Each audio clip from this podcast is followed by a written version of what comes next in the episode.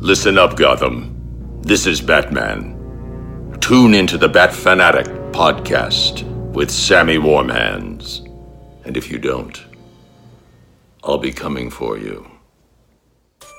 Hey everybody, it's the Dark Knight of Rap, Sammy Warm Hands, and this is the Bat Fanatic podcast. Now, I am joined, as always, by my good friends Ben and Evan. We're going to dig into the first chapter of the Dark Knight trilogy today. First, I got to shout out our sponsor, Radar Toys. They've been supporting us back since day one. You could go to radartoys.com for free shipping in the U.S. and get 10% off using the code BATFANPOD. You can also go down there like I do and get curbside pickup. They'll take your stuff right to your car window. All right? Good stuff. Now, we are going to go back on the heels of the Year One episode and dig into the best on-screen origin story that we've seen. I would argue the technically best made Batman movie to date, Christopher Nolan's Batman Begins. Is that Jesus? A version of Jesus? Yeah, Batman. He's our Jesus. Yeah. Ben's just going to be half listening to us this whole time. That'd be awesome, actually, if it was like Ben talking the whole time, but we're like watching Christian Bale. He'd probably like, yeah, I didn't watch it yet, so I have to cue it up in the background. Nah, I just thought that I would kind of... I know what you mean, yeah. Yeah. Oh, yeah, that's a great part.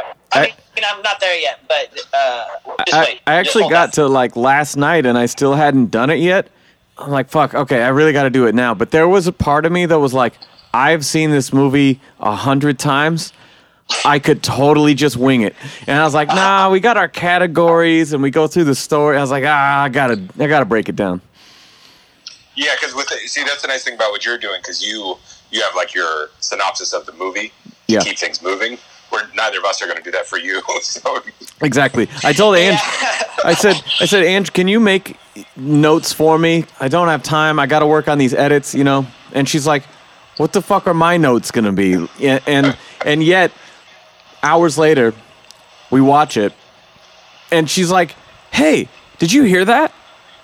She goes, is that guy Australian? It's like, what are you talking about? And she's talking about Thomas Wayne.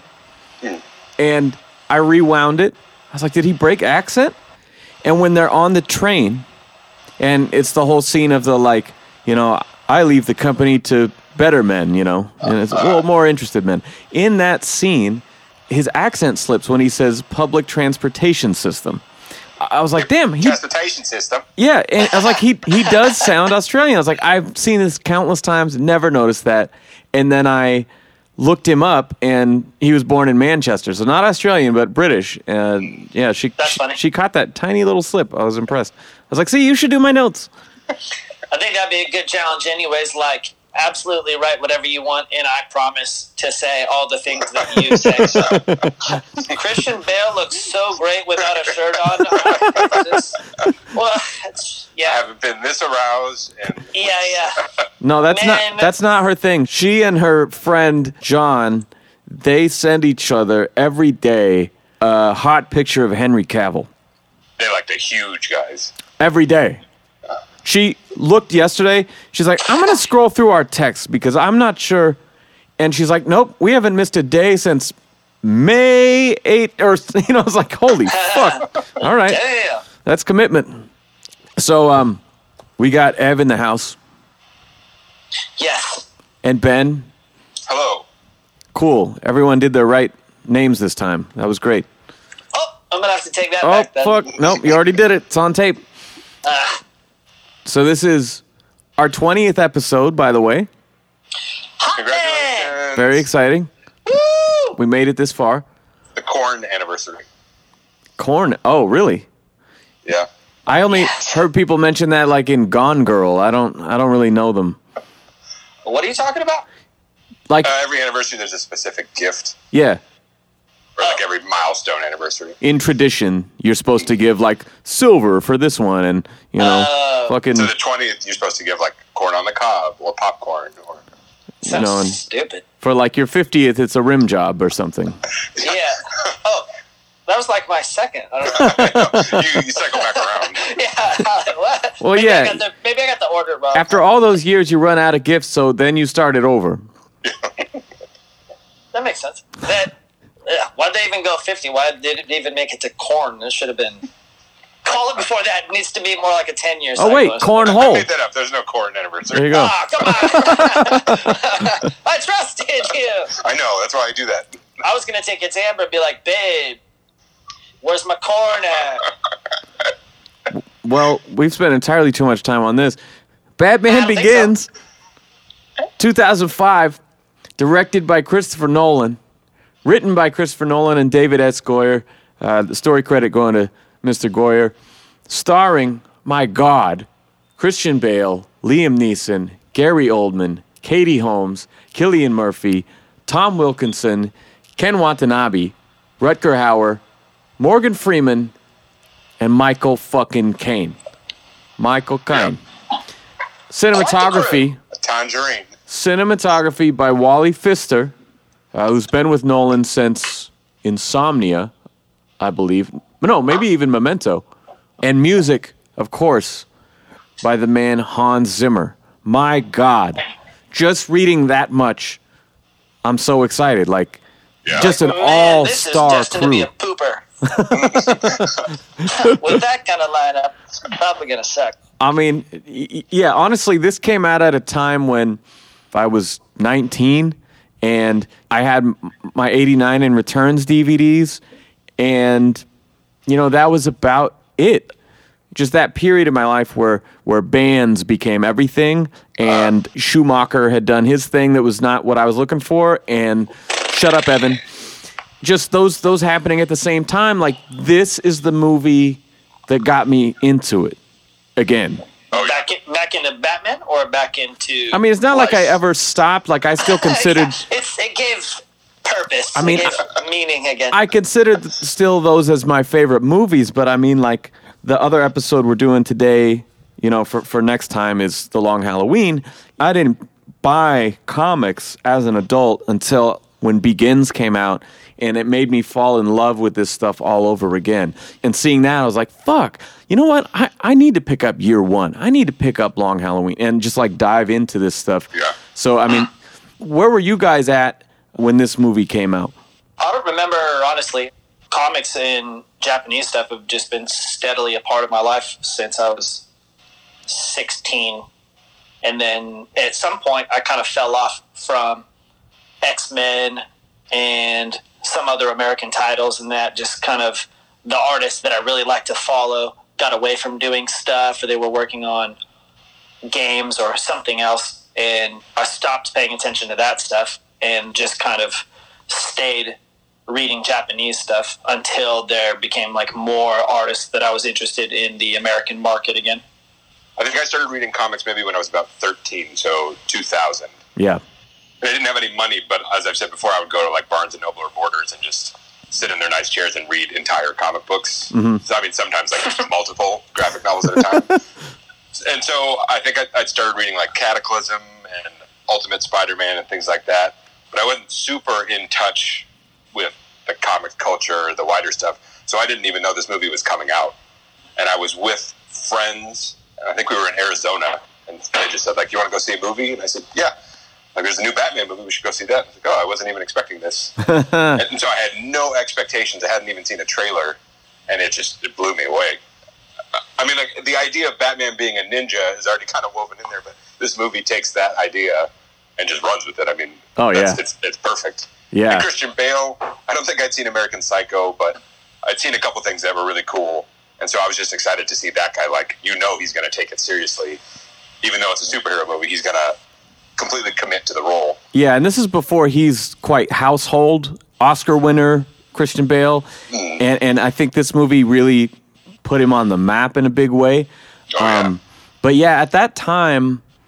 I mean, I was really excited because, I mean, movies have always been my thing, and I was really, really, really into Memento. In that age, we have, like, you know, Fight Club, Memento, and The Matrix, and a lot of these, like, really great kind of thinking movies, you know. But still action, still fun. Yeah, exactly. And Memento, not super action-y, but still, like, fast-paced. Yeah, it just, it hit me at the right time, and I remember having that DVD and watching it a million times, and I had the special edition where if you go through the weird DVD menu the right way, you can watch a re-edit of the movie sequentially. Is it any good? No. I heard about that. No. That's trash. It ruins the whole thing. But like, but I'm just like, that's how deep I was in with Nolan already at the first one, you know. And I rented his original Following at Blockbuster. I loved Insomnia, you know, with Al Pacino. And so when I heard that he was doing it, and Christian Bale, I had loved American Psycho. I don't know if I saw The Machinist before or after this, you know, but I was definitely just like, all good signs here, you know. It's like everything that I was hearing about this just seemed like the right people in charge, and this was going to be some real shit. And so like me, Ange, and Josh Burrington, and a bunch of us, we got tickets and for the opening night, but it was sold out. And so all we could fit was the front row. You know how there's like the front row, and then there's like those, then there's those shitty seats on the ground. And yeah. So we were not only on the ground, but in the corner, on the far left corner of the screen. My just head is cranked back as far as it go, staring up at an angle. And yet I had like the time of my life. It was so fucking good. I couldn't even believe. I'm looking at it going, it's like they made this for me. How the fuck, you know, how is this real? Yeah, it's just perfect. I mean, obviously, as we'll get into it, I mean, there are flaws. In my mind, there are things about it that are like missteps or don't work, but just... Oh, yeah, it's the worst one. Yeah. By a long shot to ever be made. Talking about, like, Batman Returns, Batman 89, the Schumacher movies, each of them, even the Schumacher movies, have parts of Batman right. And I have interesting things with that. But this just gets every element right. And I mean, the only thing, maybe Bruce Wayne's not quite smart enough, that he's not like that kind of Batman, but he's still sharp and he still kind of figures things out. But it's just like, it's got that darkness of tone. It's not goofy and silly, although there's some comedy in it, some levity. Yeah, honestly, I don't think it gets enough credit for that, but the banter in all of these movies is great. But this one being the very... okay, we're going to get super serious, guys, and everything is realistic and whatever. You kind of forget, I mean, Bale has some comedy chops in this, you know, just as eccentric billionaire Bruce Wayne, you know. It's like, he does play that through the trilogy. He does the Conroy thing, you know. I really like that. Yeah. I thought it was kind of cool, too, that he's got two scenes. I can't remember what one of them is, but the second one where... he's closer to the end, and he's got the birthday party. Yeah, and he's gonna boot everybody out of the house. But he plays like he's drunk. Mm-hmm. He talks like he's had drinks when he hasn't had drinks, because you see him talking right before that. And that I thought it's sort of meta to be an actor acting like a character who's acting. Yeah. Like, whoa, cool. Your head exploded. Yeah, oh my God. But I mean, that's one of those things where they just get the character right. You know, it's like at Harvey Dent's fundraiser in the penthouse in the second one, he's walking around with champagne and bumping elbows with everybody. Yeah.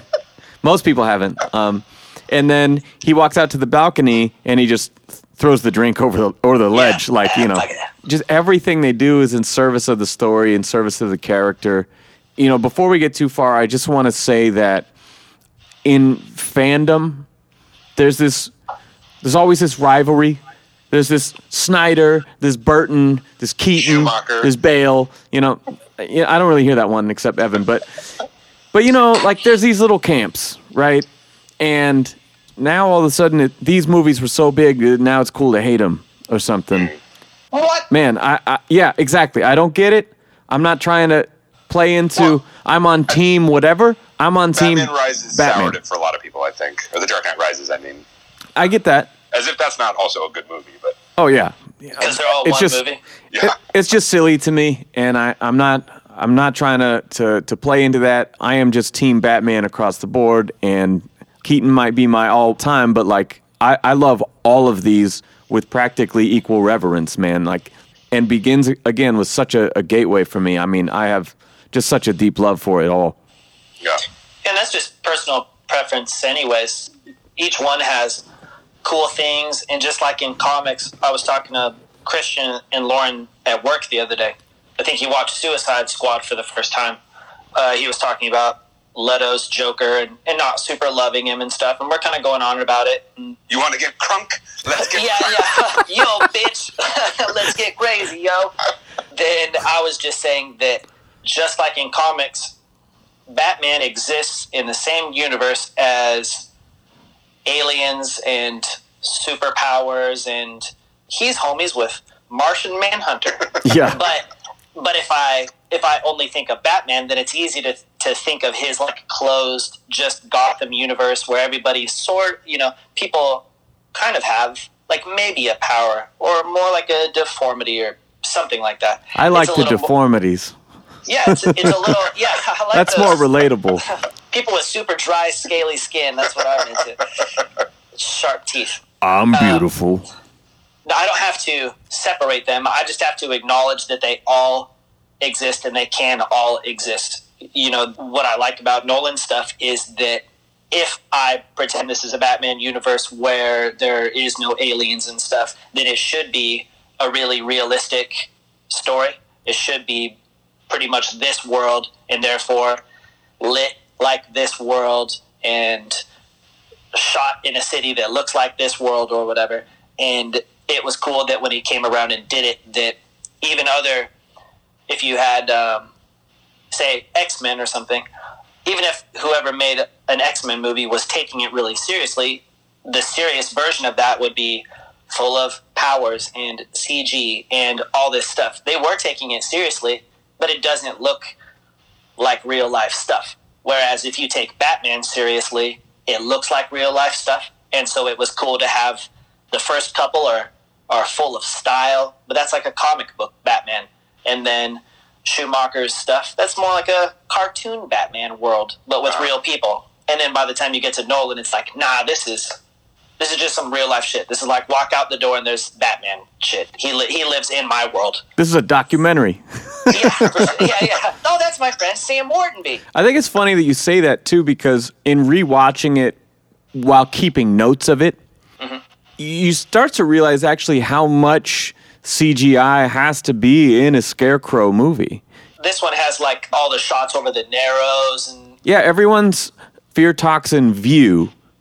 Crazy wild faces and all kinds of shit going on, you know. And aside from the demon Batman where he turns it on Crane, you know, I don't really think of this movie as having CG, but it actually uses quite a lot. I mean, we have repeated use of bats. We have the flower being ground up and inhaled during the whole League of Shadows tram system. Yeah, everything with that tram system. CG. Yeah.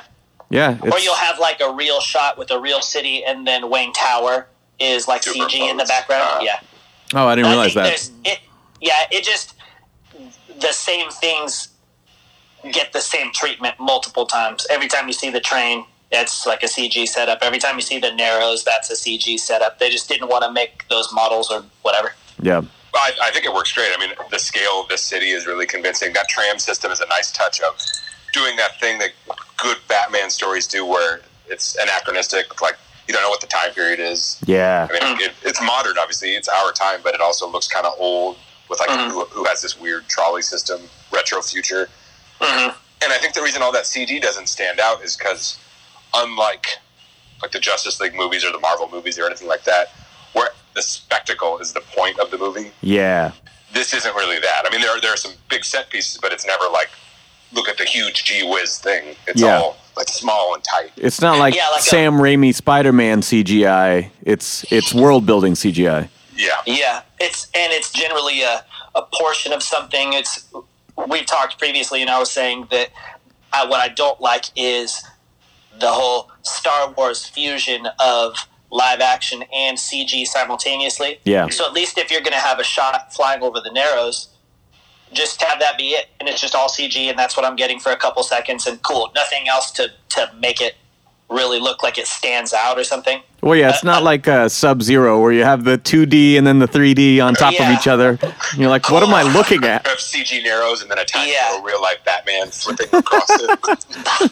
Another thing, too, is I don't know anything about creating CG, but... That's right, you don't. Yeah, I know nothing. It's graphics generated by a computer. That's what I do know about. You got lucky with that. Yeah. Actually looked that up before this. I didn't want to sound stupid. It's in my notes here. Yeah, it's right here. It's a very short acronym. We talked previously about colorists and how what I don't like is when they make stuff look so clean and shiny when I don't think that fits. That's also something that happens with CG sometimes. Yeah. And I think what this does and what people generally should do is just make it like darker or more gritty in texture or something. That obviously fits the tone and the color palette of this anyways.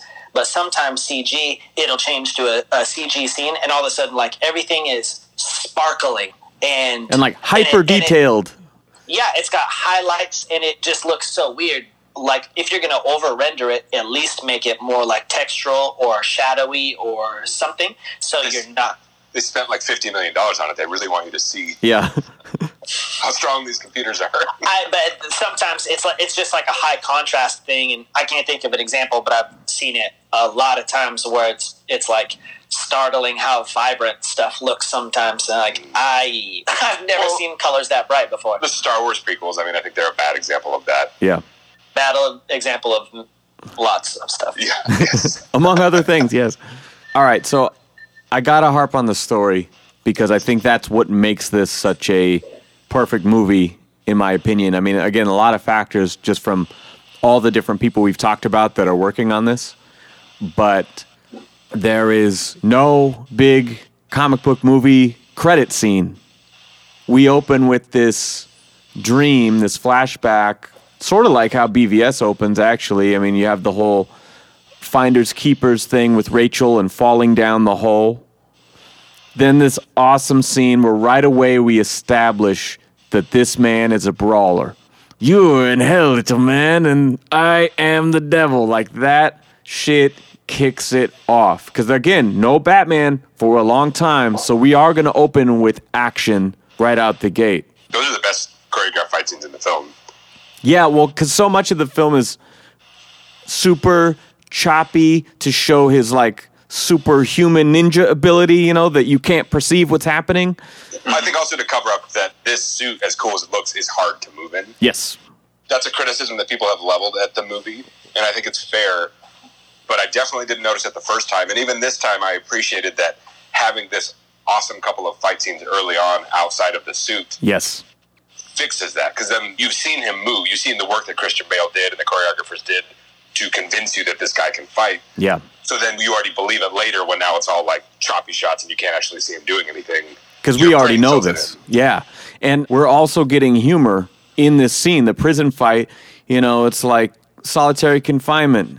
Like, what the hell for? It's like for protection. I don't need protection. Protection for them, Yeah. And so right at the beginning, you're coming with the jokes too. And so, again, like this is stuff that I don't really think about as I'm watching this because it's not an Iron Man movie that's super funny, but it is more than I give it credit for.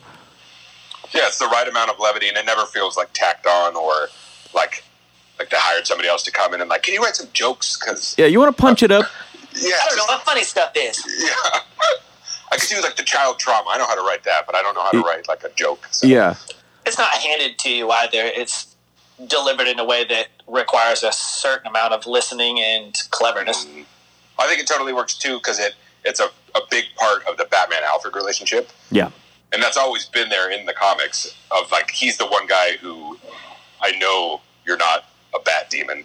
I know you're just a fucking dude. Yeah. So I'm gonna rib you, and I think maybe this is dumb. Maybe you shouldn't be doing this, and you're gonna do it more. Okay. Well, and that's a big part of the animated series too.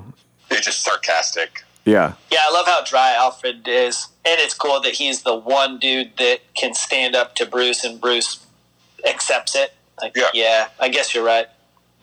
And even if he doesn't, he still kind of hears him out, Yeah, it's allowed. Because, we see in Rises, they disagree to the extent that he bails, but he still is someone who could actually say that shit to his face. Mm-hmm.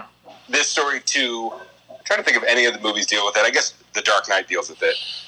But this one doesn't have as much of the, like, which one's real, Batman or Bruce Wayne? And there's, when we get to the end, to jump ahead, I mean, there's like Katie Holmes saying, well, that guy's gone. Yeah. But I think that's more like Batman's here is what that means.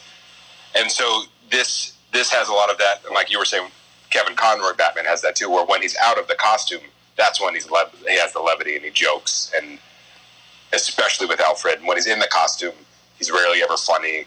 He's doing a super growly voice. Well, and to touch on, I mean, that dynamic with Rachel, I think one of the great kind of aha moments of the film in terms of his character and the duality is when Alfred really like twists his arm going like, okay, you're disappearing, you have strange injuries, like you need to go out and be seen, you know, because it all begs the question, what does Bruce Wayne do with all his time and his money? And so he goes out and there's the whole swimming pool in the hotel scene and all this shit. And you see, as he runs into Rachel unexpectedly, the big shit-eating grin on his face, and you watch it dissolve into the real person. It was like Alfred said, if you pretend to have some fun, you might have a little by accident, you know, and you see that actually did happen, and he was kind of getting sucked into that bullshit. It's like an addict who walks into a room and sees someone from their old life or from their family and who knows that that's not the real you, you know, and it's just that reflection that she brought to him, and you see it all dissolve. And that's that essential line, that essential question. It's not who you are. What the fuck is it? It's not who you are underneath, but what you do that defines you. Yeah. I like that scene, but it came across in a way that I didn't super love. I knew what they were trying to do. What I think I didn't like was that they were trying to hop too deeply into that, like, super quickly. Whereas if you just saw a person kind of passing through a door, even if he's doing some funny stuff, but they haven't seen each other in a really long time, and I get the feeling that it would just be kind of like a short thing in passing, but he really quickly dives into, like, this isn't me. And I was like, I feel like you're addressing a lot of stuff in, like, save a very that for the phone short call scene. Later. Yeah, it's like, this seems like the kind of thing where you would be like, yeah, I'm back in town, I gotta go hang out with these girls, let's talk or something. But they that's how important she is to him. Exactly. It catches him off guard. Yeah, again, someone who's that important in your early life, who knows you in an intimate way, then sees you acting a fool. And it's complicated by the fact that we saw when he last came to town, right? And he wanted to kill Joe Chill. And we saw that shame and embarrassment and how, you know, they may have sort of had a falling out at that point. And that's before he then disappeared for 7 years. And so there's a lot of baggage in that relationship too, again, for him not being true to the person she knows him to be. And so that person being all of a sudden 2 feet from your face is a wake-up call of like, oh, God damn it, like I'm out here putting on a show, like, please don't think that I'm worse again, you know. Yeah. I think I maybe would have liked it if it was more like that. Not that he could have fully fessed up to, like, yo, I have a secret identity, and this is all for stuff. You know, like, hey, yo. He couldn't have done that necessarily, but I think I would have preferred it a lot more if it was like, hey, this isn't what it looks like. I'm back in town. Can I just give you a call sometime soon and explain myself? Versus like, hey, let's hash this out on the sidewalk. I'm not actually this dude. But that's one of those classic movie things where, like, someone says the wrong thing, and that sets up the conflict or the awkward dynamic between these characters that you need to propel the story, sort of, you know? Because there's always the, like, bitch, you know that you weren't at the thing when she thought you were at the thing with the girl. Like, don't say that, you know. You always have this thing in your head when you're like, oh, but why didn't you just say, well story, that's why. It's funny because this movie's 140 minutes long. This is a long movie, but they still cover a lot of ground. So I guess you could say that, like, they just had to get that in there, like you're saying, to set up for the awkwardness of their relationship. Because they had so many other things to do that they couldn't do it in a longer fashion. Yeah, I mean, I think that I think that it's a mistake to try to address something that should be a really conversation, a long convo, like a deep, long convo in a very short amount of time. So what he tries to do there just seems weird and wrong to me. Like, no, just explain yourself later, bro. Don't even attempt to do it right now. I don't know. I like the awkward backpedal, though. It shows this person that we've seen in two sort of invincible personas that he puts up, whether that's Bruce that we just watched try to buy the hotel. You know. I mean, from the maitre d'. I don't know that that's how business actually works, though. I don't think you can just give a huge check to a waiter and buy a hotel. I'm gonna go in the fountain now. Yeah. Just all I know is my fountain ladies are gonna dip out. The maitre d' just quit his job. I know that much. Yeah. For some reason, Bruce signed the back for some reason. But we see this impervious role that he's playing right there, and we've already seen him as Batman, as the League of Shadows. It's just humanizing to give those little cracks in the veneer, because he has two very big veneers that he puts up. And again, we talk a lot about the duality, but we get a smidgen of kind of the in-between there, you know, of still the young Bruce who hadn't grown out of that.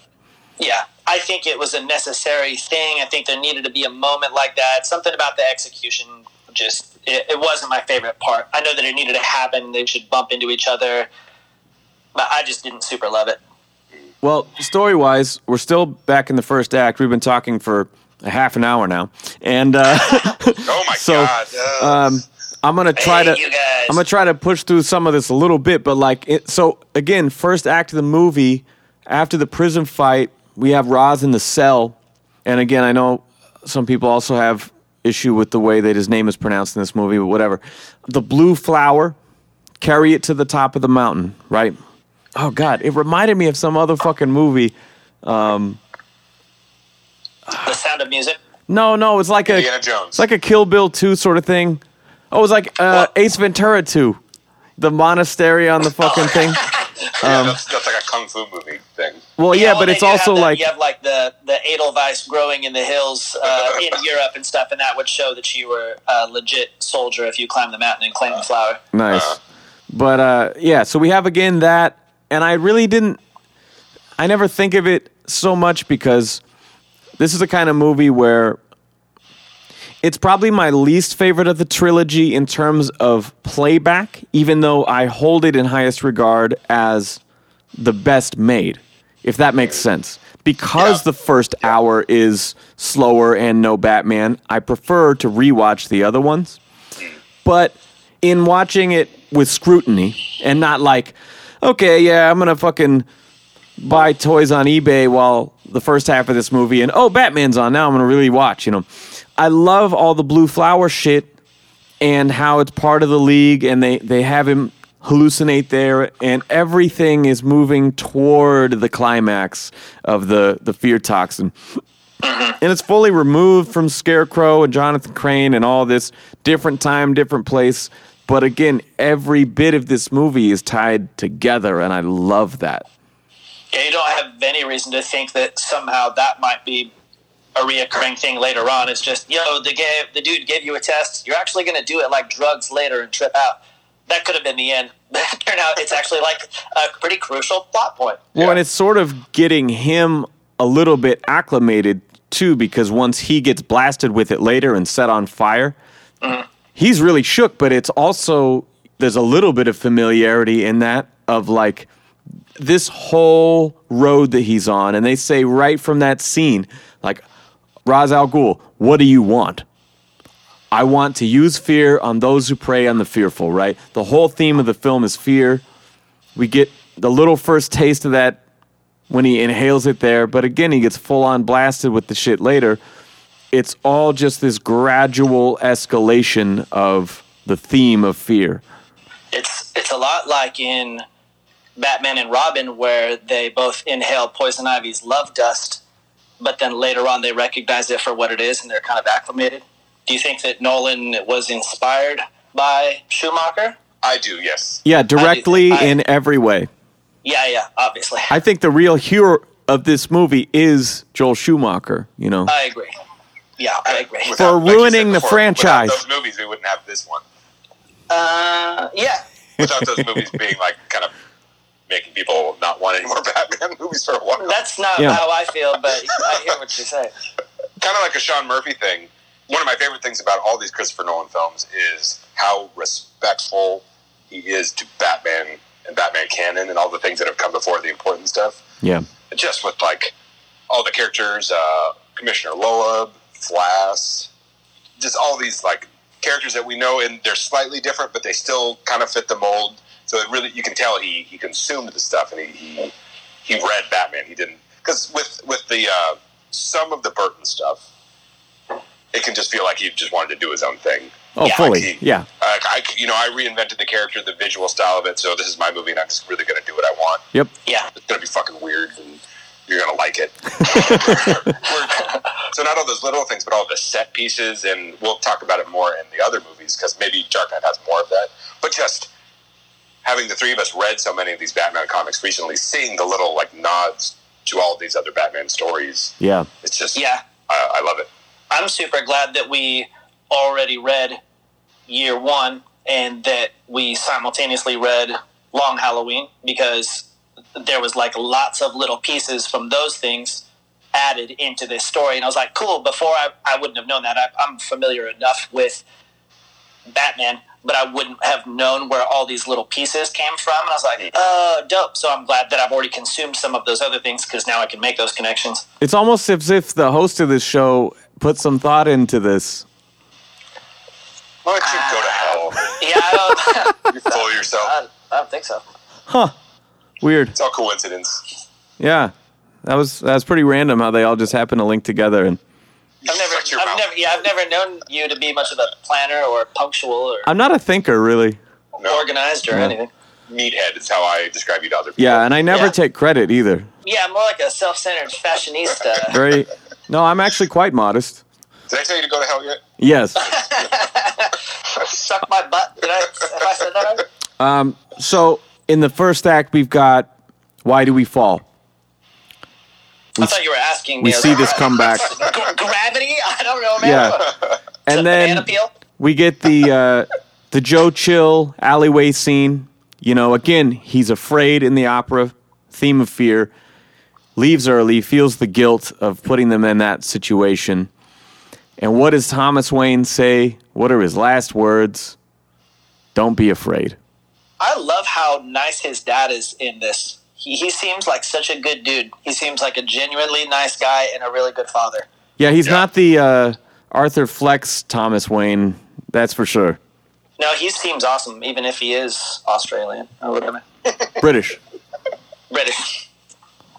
The other Australia. I think that's New Zealand. Oh, yeah, I don't know what I'm talking about. Guys, I don't know. I have a random question. Batman comes around, talking to Gordon initially. Maybe this is nothing, but I felt like it was something. Gordon says, I think you're here to help, but I've been wrong before. Yeah. What is he talking about? Who was he wrong about? Just the city, probably the city of Gotham, losing faith or having lost faith in the good guys. Or the other people in the police force. Yeah, I don't think that's necessarily a direct reference. I was trying to think of some other character, like, what? Well, we love to call back to Earth One, so, I mean, if you were to think about, like, what happens to Bullock in that, you know, and how he is very much, let's say, humbled by the city. Mm-hmm. I think it's more just a thematic nod to that sort of idea. Yeah, I've given up hope a little bit. I mean, we've seen him and Flass interact very briefly about... Well, when guys like you don't take a taste, it makes us nervous, you know. And he's like, I'm no rat, but, like, judging the fuck out of you, you know. Yeah. Yeah, like, yeah. He's just been disappointed a lot. Come on, Flass, I've got kids to feed. Yeah. What, they don't like falafel? Yeah. Having read the other comic now, I wonder how they arrived at that dude as Flass. It's interesting because he is a little bit of a Bullock type in that he's kind of the fat, slovenly guy. Yeah. But he is... It's maybe a combination of the characters. Maybe the same way of, like, even though they made a new Flash, they still incorporated appropriate Batman stuff into him. Yeah. He's a dirtbag, for sure. That part was right. He just doesn't look like him a lot. That guy's a great actor, and he plays those kind of characters a lot. But he also played him in Patriot, the show Patriot. He plays a character that's just fantastic, and it's not like those slime balls that he plays in everything else. So the guy has range. Nice. So in this... training montage, because we cut back and forth the whole first hour of the movie really of, you know, the League of Shadows shit and then the Bruce returning and kind of setting up where he's going. But in this training montage, again, so much of the script is all setups, not just for the rest of the movie, but for the whole trilogy. We have the mind your surroundings. That comes back at the end. We have theatricality and deception. That comes back with Bane. We have that once I had a wife and she was taken from me, you know, and they play off of that in Rises as well. And then there's the hilarious line that always made me confused after he knocks him through the ice and they're sitting by the campfire. And he's like, yeah, exactly. That was good. But he's like rubbing his arms to stay warm. And Ra's goes, rub your chest. Your arms will take care of themselves, right?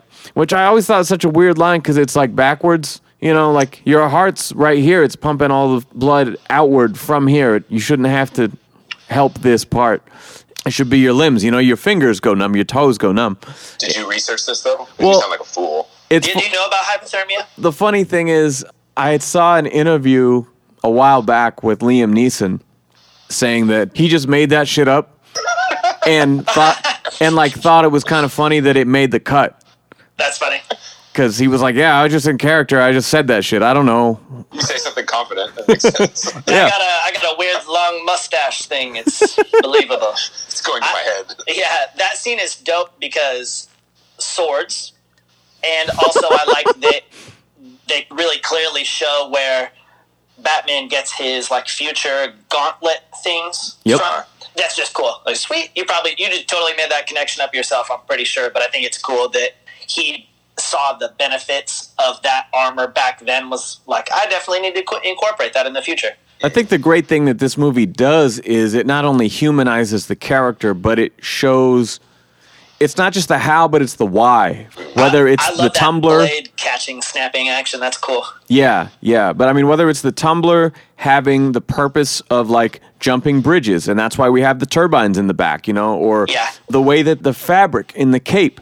You know, if you watch the behind the scenes on the DVD, that is real. The electrical current through the fabric, that was some military shit that was actually being worked on at the time. So, yeah, like, cool. On this crew, they invented the material for his cape, and they created this thing, and it was like this parachute, super thin, like nylon, but then it was like flocked in a way. And then they incorporated also the real-life technology to stiffen it. You know, I mean, so, like, every bit of this whole world, they're showing you, like, how it actually could exist. They're not just saying, like, this is real. They're going, well, but this is actually how. Yeah, it makes sense. It's more grounded. Yeah. Well, with his body armor, having it be, like, some super cost-inefficient military body armor, like, there's no way we could outfit a bunch of soldiers with this. But it's like, well, I can use it. I'm just one guy, and that's fine. Yeah. Devising, like, the exact right composition for the cowl, so that it will not be brittle, but it'll provide defense and stuff like that. So it's not just like a rubber suit and cloth. I mean, everything is so well thought out. You're going to need these nipple bump covers because your nipples are the most vulnerable part of your body. Well, it draws attention. Because people shoot at your nipples. Yeah. What do you think I have? It draws fire. And the bullet can't go to two nipples at the same time, and the bullets get confused. It's in a deleted scene. Going back to that training scene and how you were talking about how it's setting up not just the rest of this movie, but all the films. Yeah, you have right away early on not wanting to execute the murderer. Yeah, because like that's just too far for him. It's not his place to do that. So taking down the whole League of Shadows, but still saving Ducard. And that whole idea of him showing mercy, coming back to punish him later. Not just punish him, but punish everyone else. Yeah. The whole conflict of this movie wouldn't be there if Ducard was gone, or at least it wouldn't be there in the same way. But because he was merciful, because he doesn't kill, things get worse. Except all those people in the League of Shadows. Yeah. Well, yes. No, a burning building killed them. He didn't kill them. That's up to you to decide if they died anyways. Maybe they crawled out of there like big, fleshy, burning lumps. Well, and it's interesting, too, because at that point, Watanabe is Ra's al Ghul. And so later, when he does kill Ra's al Ghul, he reiterates the fact that, like, in case you forgot, I'm not going to murder, but I'm gonna burn this bitch down. You know, like, like I don't have to bail you out either. Like, you saw what happened to the old Ra's al Ghul. You're going down like him. I will say, maybe it fits this more realistic version of Batman. That is bullshit. It's a cop out. Because Batman would be like, Batman would save him from that. He wouldn't. Yeah. It would be one thing of like if he had to choose between saving a good person and Ra's al Ghul, or, you know, if he tried and he just failed. But to actively abandon him to die, it's not really a very Batman thing. Well, I mean, the first time that, I mean, you just said it though. The first time was his mistake showing mercy. Yeah. I don't know. It doesn't bother me when I watch it, so I'm not going to dive into it here. It doesn't matter.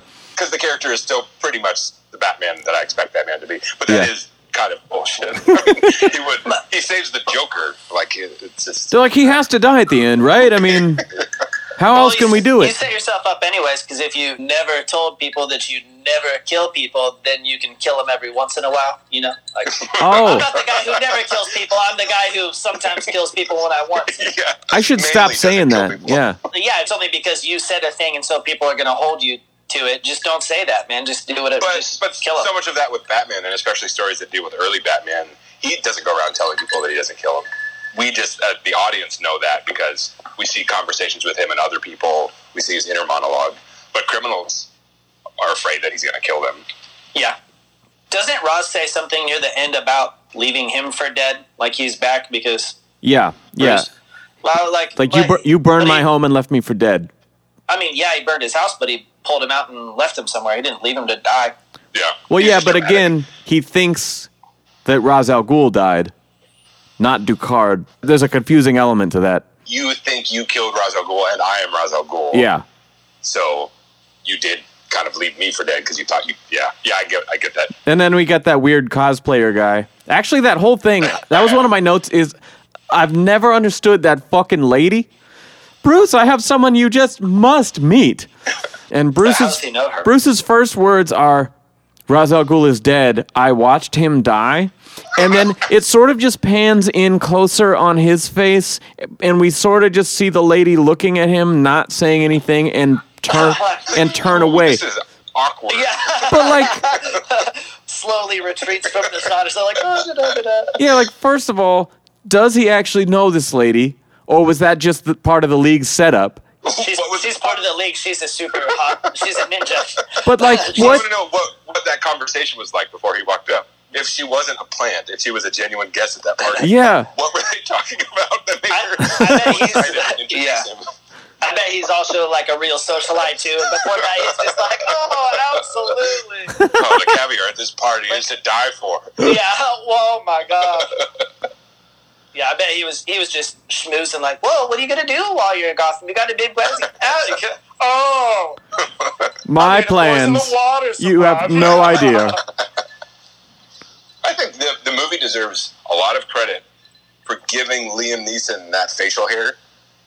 How'd they do that? But not that. I understand how that was. We're giving him that facial hair. And, at least for me, not having the twist be telegraphed. Yeah, I mean, that's like totally the Ra's al Ghul beard. Yeah, yeah. But because you think he died earlier, I didn't even see that coming at all. I didn't either, and I think a lot of that is just me having kind of been a novice again for so long when I watched this. But I also don't think back too much about his episodes on the animated series and stuff. Like, they don't stand out as being, my top five shit or anything. You're a Joker guy. Everybody knows that. So he was just, I mean... You love an edgelord Joker. All right, if anyone's playing BFA bingo at home, we said edgelord Joker. Drain your glass. I like to think that that's the power of the mustache, that you could put both Roz and other guy next to each other and nobody would see any difference, no... ethnicity, no, it's just the mustache. They're like, are these twins? Are these the same people? Or maybe it's because the mustache is that powerful. Maybe it's because he's Irish. No one saw it coming. Mm. Is that a joke at the expense of Irish people? No, I'm just saying, Oh, because they think he's supposed to be Asian? Yeah, and he's on this big mountaintop, and, Bruce has been traveling the world, and, Ducard is, the only other white guy around, And so you're like, yeah, it's not... this guy's middle management. That Ra's al Ghul is just going to be a an intro villain to the movie, and the real villain will be Scarecrow or something like that. So that's why we can introduce him and kill him off in the first 30 minutes. That's true, actually. All right, I got to keep pushing this. So Bruce returns. Anti-Irish bullshit. Yeah. I got to keep pushing the racism. Got to keep pushing the racism. No, the story. I've noticed we get a spike in viewership anytime I say racist stuff. So play to the demographic. Mega. So the actually, it like blows my mind whenever I see someone with like a Batman, American flag, Trump supporter like profile or some shit. I'm just like, or like Superman or Wonder Woman or something. I'm like, did you retain nothing from these stories? Like, all right, I can't. No, I get it. A superhero is someone who takes justice into their own hands because the system is broken. So everybody, whoever their favorite politician is, doesn't matter what they are, is that guy.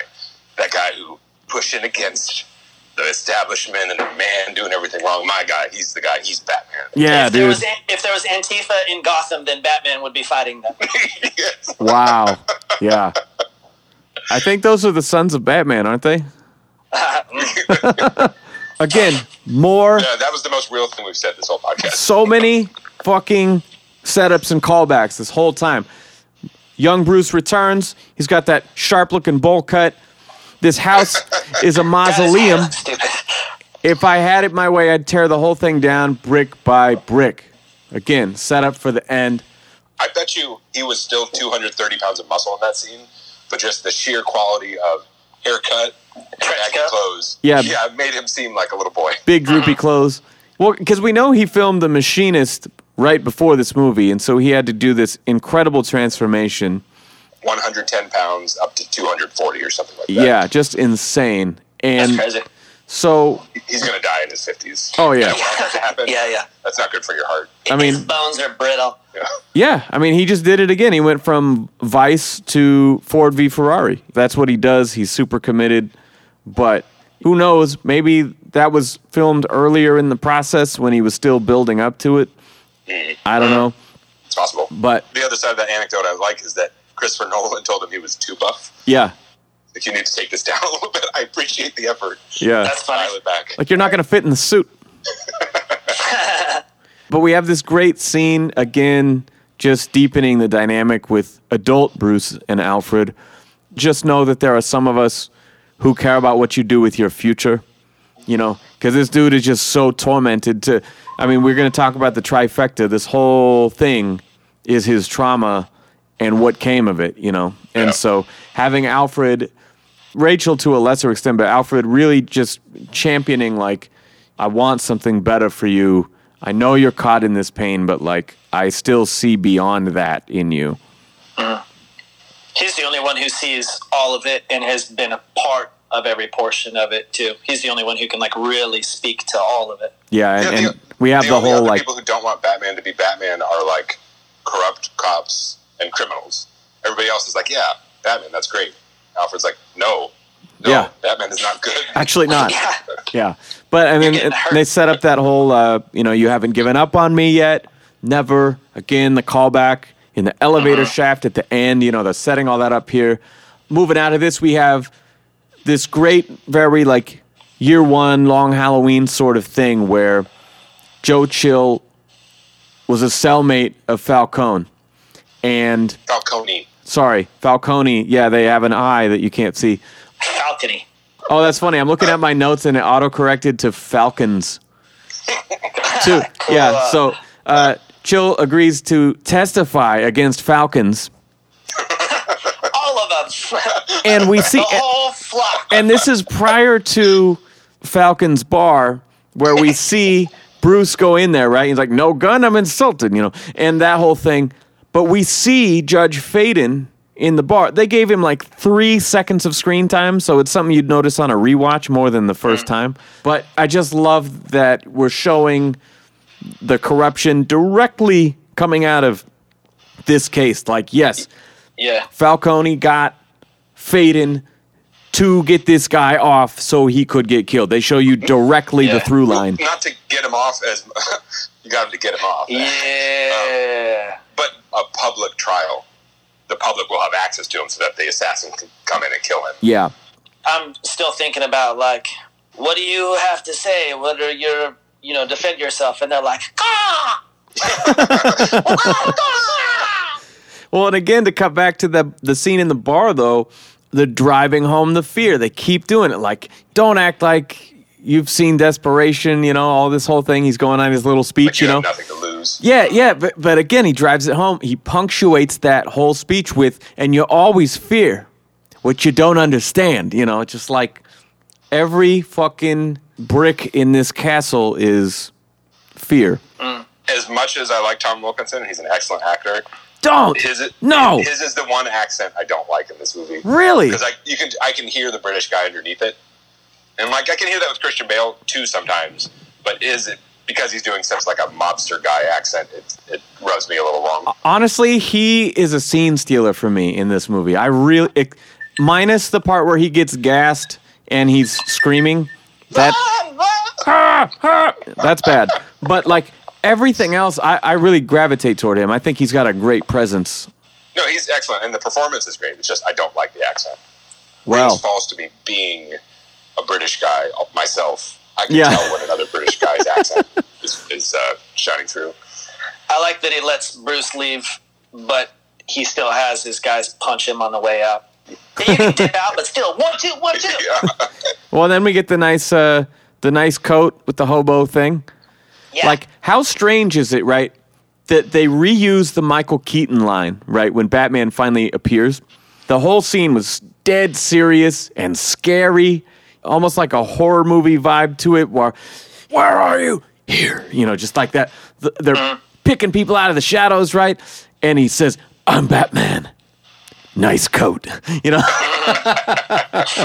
Like, it's so funny that this is like the most serious one, but again, like you watch it again and sort of thinking about the humor in it, and you're like, dude, they said that right after the big reveal, like 2 seconds later. Yeah. I think it's cool too that he has the encounter with the guy and then immediately decides what he's going to do with the next years of his life. He's like, all right, well, I got to give my jacket to a bum and hop on a boat. I got to go. I got big plans. This jacket's really holding me back. Yeah. I got to shed all this comfortable weight. Take this money. I'm out of here. I just think it's cool that he's maybe he'd been thinking about it before, or I prefer to think that it just came to him. He had this encounter, and well, this is what I got to do, and he, you know, spends no time even thinking about it. Like, this is it. This is my course. I got to go do this now. I'm going to stow away on a ship and see where that goes. Find gangs that only steal from Wayne Enterprises. Yeah. I didn't look into it, but I recognized the guy who played that gentleman that he gave his jacket to, but I couldn't remember what I'd seen him before. IMDb is your friend. Because I think I know who you're talking about, like the guy from Snatch. But I'm not sure if that was actually... Oh, yeah. Well, I didn't know if that was actually him or just a guy who looked like him. No, I think it is. And I think that's a really funny thing, too. Like, hey, well-known actor, come play a hobo in 2 scenes. Yeah, why not? $1,000, you say? Sure. I don't know what that... Turn down being in a Chris Nolan movie or a Batman movie or just sharing a scene with Christian Bale. I mean, fuck yeah. Yeah, actors live for that stuff. Totally. I'd like to... Yeah, I think all those little things would be cool. And if it was a little mini-check... then cool, it just kind of keeps it going. Also, if I could just be in movies and never really have any roles except just be like a hobo in every single role that I put in. Like, I only have bit parts and I always play a homeless person. Well, and Mr. Earl is played by Rutger Hauer, who was hobo with a shotgun in that Grindhouse movie.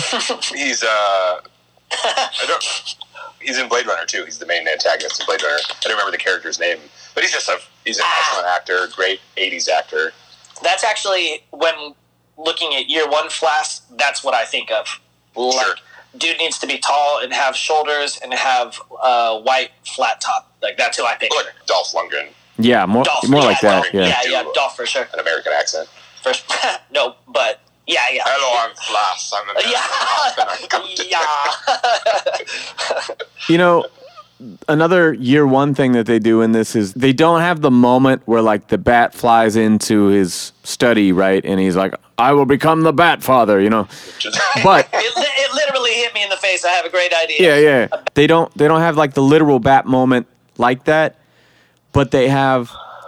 a conversation on the plane, you know, of him and Alfred when he's coming back to Gotham, talking about how, like, you know, as a symbol, I can be more, it's something terrifying, blah, blah, blah. But what I hadn't really thought about before is that right before that, there's that line of, like, people need dramatic examples to shake them out of apathy. Those words really hit me just as, like, right now in our culture, I thought, being so relevant of you wouldn't see on TV the footage of things that's, like, going on in the streets right now. And so sharing that and showing people, like, you know, our parents' generation who'd be like, wait, what the fuck? Really? You know, it's having this sort of, like, Vietnam effect of people being, like, as he says, shaken from apathy. You know, I just thought that was a really great line in the script, setting up the idea of why he's trying to be a character, you know? Yeah. And that this movie has something bigger to say than just Batman fights a villain. Yes. I love that whole conversation. To see them get on the same page and they're still talking concepts is cool. We're just getting the ball rolling on stuff, but you're on the same page with me. We're going to work on this stuff together.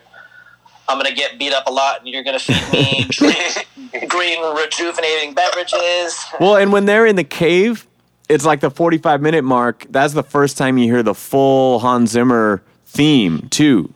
And it's just so, like, triumphant, and it's like, oh, shit, it's almost there, you know. Just like 15 minutes, guys, 15 minutes, and we'll give you Batman, you know. You could do it. Another great thing between the movies, a through line between the movies, right? There's a couple little parallels that are like similar things that they did in sequels. So the sit down with Crane and Falcone, he's like, I've given you all this money, I blah, blah, blah. And Tom Wilkinson goes, well, maybe I'm not as interested in money as I am in favors. And I go, oh shit, that's like that Bane scene in Rises where it's him and Daggett. You want to get wild? No. Let's get wild. And he's like fucking, he's like, you know, I've paid you a small fortune. And he's like, and this gives you power over me? You know, and I was like, oh shit, like they take the two villains, the big bad and the lesser bad, you know, like, and really show their dynamic. He kind of suns him a little bit with that. And I was like, no shit, that's the same thing. Because like, in so many ways, Rises... Laziness. Well, yeah, but in so many ways, Rises, like, does a lot of things to make it feel full circle with Begins. I don't know. There are just a couple things like that that I hadn't caught before. It's cool. We haven't talked about it at all, but Cillian Murphy is really good in this. I mean, and another great version of... Who's like, that? Like having the Scarecrow. Okay. He's been in a lot of Danny Boyle movies and some Christopher Nolan movies, too. He's just a really good actor. He can play a hero. He can play a villain, you know, an upright guy. He can play a creep. Dude, the creep that he plays in that Rachel McAdams movie? Where they're on the plane. He's like Red Eye. Yeah. Red Eye, yeah. Oh, my God. Yeah, I think that's like a commendable skill for an actor to really, again, have that range to be able to make you have empathy with them and connect with them as your window into the world, and also have them be the thing you're supposed to hate about this world and the villain. And like with Ra's al Ghul having, like, you know, there's no Lazarus pit, he's not an immortal. These characters are not the comic book versions of the characters, but all the core elements are there. Well, and they do nod to that, though, because when he shows up at the party at the end, he's like, or is Ra's al Ghul mortal? That's how he, like, reveals himself, you know? It's still like, yes, we know. We get it. Please don't talk about this on the forums. Yeah. We covered it. Come on. Yeah, I like that. Cillian Murphy, just that Scarecrow, the way he is at the beginning of the movie, where he's smarmy and kind of creepy, but not creepy, like the way he is by the time we get to the end, or when they're in the like the facility where they're dumping the toxin into the water system. Oh yeah, and Batman's like, you know, hovering around in the rafters, and he's looking up, and he's just like coiling into himself. He's excellent. I love it. I would love another one that dives deeper in Jonathan Crane, too. I would love another taste of that. Because, I mean, at this point, there's four movies prior, right? And we're getting two villains we've never even seen on screen live action before. Like, we saw him in Batman and Robin. He was Coolio. That doesn't count. Terrifying. I mean, we saw Crane in the same way that we saw Commissioner Loeb in this movie. You know, he has like one line.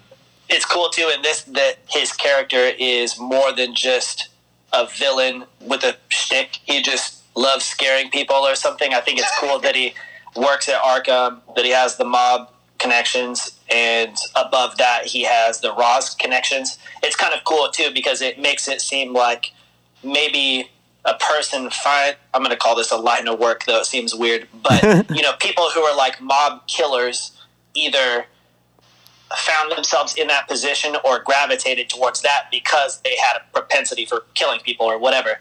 And so he's like a pretty functional psychopath in that he found himself a job that would allow him to do all the stuff that he wants to do all the time. It just makes him like a more of a functioning villain that he could have a normal conversation. He could attend, he could go to court, and he could talk to Rachel. And as opposed to just being a guy who likes scaring people. Yeah, he just puts on like the most itchy costume ever and scares the crap out of people. I think it's cool that he's more of a functioning character, but has this dark side that his like normal lifestyle allows him to do all this stuff. You know, another thing that I hadn't really noticed before or given much attention to is when Flass sits down with Falcone prior to the attempted hit on Rachel. He's like, so rumors going around, you got a problem with somebody in the DA's office, right? And even he says, I think this is probably his one redeemable moment. He's like, don't you think that's a little too much heat even in this town? You're seeing a little bit of like maybe who he was before or something, you know? Granted, I still love to watch that motherfucker get yanked up and down with the grappling hook screaming. Actually, his first scream sounds the same as Nicholson when he fell off the fucking roof. It's fucking awesome. Yeah, I just thought that was cool. And even in that whole hit scene, I don't know if you ever saw this. I cannot find it online. I've never been able to come up with it. But I was watching Conan when this came out. And fucking, I want to call her Rachel Dawes. Katie Holmes was on Conan promoting this movie. He shows that clip where Batman shows up and she tries to taser him, you know? And he's like, you rattled his cage, right? But then it keeps cutting back to him and he's like holding like a little chicken coop or something and shaking it over and over. And she's like, who are you? And he's like, someone who rattles the cages, you know, and he's just like shaking. I'm the cage rattler. Yeah, dude. Like, it cracked me the fuck up, and I've never been able to find it. It's so good, though. That's awesome. We haven't talked about her a whole lot. I think that's maybe partially because her character is a very functional character. She's the reason Bruce Wayne becomes Batman. She's the one who gets him on that. But otherwise, she's not, like, doing martial arts. I think she's good, and I was very upset when she quit just because I like continuity. I don't like recasting, you know, but she's very much especially in a trilogy. She's very much the Terrence Howard of this series in that, like, fucking Don Cheadle. Don Cheadle, come on, you know. And so, like, that's how I feel about Maggie. I think as I rewatched this movie after The Dark Knight had been out, I'm constantly just hearing better readings of the lines in my head by Maggie Gyllenhaal. Yeah. And that's not because Katie Holmes is bad, because Katie Holmes is a good actress. She's really good in this. She's well cast. Maggie Gyllenhaal is an exceptional actress. Yeah. Well, that bothers me, too, because that would be a really nice, just a continuity thing of having her in The Dark Knight, because it kind of makes them feel like they are in separate universes, which weakens it a little bit. Yeah. I think that it's easy to think of The Dark Knight on its own, or Dark Knight and Dark Knight Rises on their own sometimes, and that's part of it. Why wasn't she in the other ones, and was Maggie a choice in the first one that they did not use? I know that Jake Gyllenhaal auditioned for Bruce in this one. Yeah. He's got the range. He could do interesting choice. Yeah. But, I know he had auditioned for Batman. I don't think that Maggie had auditioned for Rachel. I couldn't say for sure, but what I do know is that Katie Holmes left for a different film, you know, because, like, keep in mind, though, this movie about snowboarding is going to be a huge hit. So I gotta go hop on the money train. Keep in mind, though, this movie, though groundbreaking as it was, influential as it was not huge, though. It wasn't And so the sequels that we're talking, breaking box office records and stuff like that, you know, this was not a big, flashy, billion-dollar movie. So, do you think that's because after the Schumacher stuff, they were like, what else can be done? How could it be better? That must be it. I don't need to watch this? Yes, that is what it is. Well, think about it, that time, sense. I mean, Spider-Man was crushing it. You know, the Raimi trilogy was huge. Yeah. And this was kind of on the tail of that. And so you're going big, colorful, action-packed. I mean, the X-Men movies, too. X3 had probably come out just before this. And so, I mean, what people are used to seeing in this genre was not this vibe at all. And it's much more grounded and kind of, as much as there's spectacle, it's still low-key. And so, you know, I, as an actor, career-wise, she's going, yeah, we could do a sequel to this, but, you know, I don't know. I think I did what I need to do with that character. It's fine. I mean, I don't want to do comic book movies. I don't think there's a future in it. Yeah, I get that. And then 10 years later, it's like every movie is a comic book movie. Yeah. They all cost $1 billion. And you could have been in the one that kicked it all off, but no. Yeah. Yeah. Again, I wish that it was Maggie, but, you know, I loved her in this at the time. I remember when I was in the front row, craning my neck to see the screen, being really surprised that they gave her the Rachel Green Friends treatment of, like, no one told her she was poking through that shirt, like, half the time. She's like Christian Bale. She's method. She knew what was going on. She's like, look, the scene is cold, and I need it to show. Oh, yeah, she does. You can see little nibble bumps in the cave, I think, at one point. Multiple times. Do you have an exact count in your notes, sir? No, I didn't count it. How many nipples? I'll tell you what I counted. Wait, check it out. I do have a tally in my notes. For nipples? No. Nope. Oh, for things that you what else deserves a list in this movie? I feel like we're really letting the fans down here because they're here for astute observation and methodical calculations, and if we don't tell them how many nipple shots there are in this, they're gonna probably just. Okay, let me tell you this. I have a tally of something that happens five times. Something happens five times. It's like a quick, fast speed, suit up, booty shots. Is it push-ups? No. So my least favorite thing in the movie, I've even mentioned this on the show before, is the fucking water tower. That thing's coming right for the water tower. That gets under the mains, it's going to blow. You know, over and over and over again, right? We can't take any more, Captain! There, I counted five shots. It's like the fucking Russian family in Justice League where, like, they're just trying to put a face on someone who would be a victim of this, you know? Normal people. Yeah, like, it just does nothing for me. Because right prior to that, you have the exposition from Batman and Gordon explaining, like, what could happen. And immediately after that, you get your first taste of Mr. Control Tower, and then they just drive it home, like, don't for fucking get.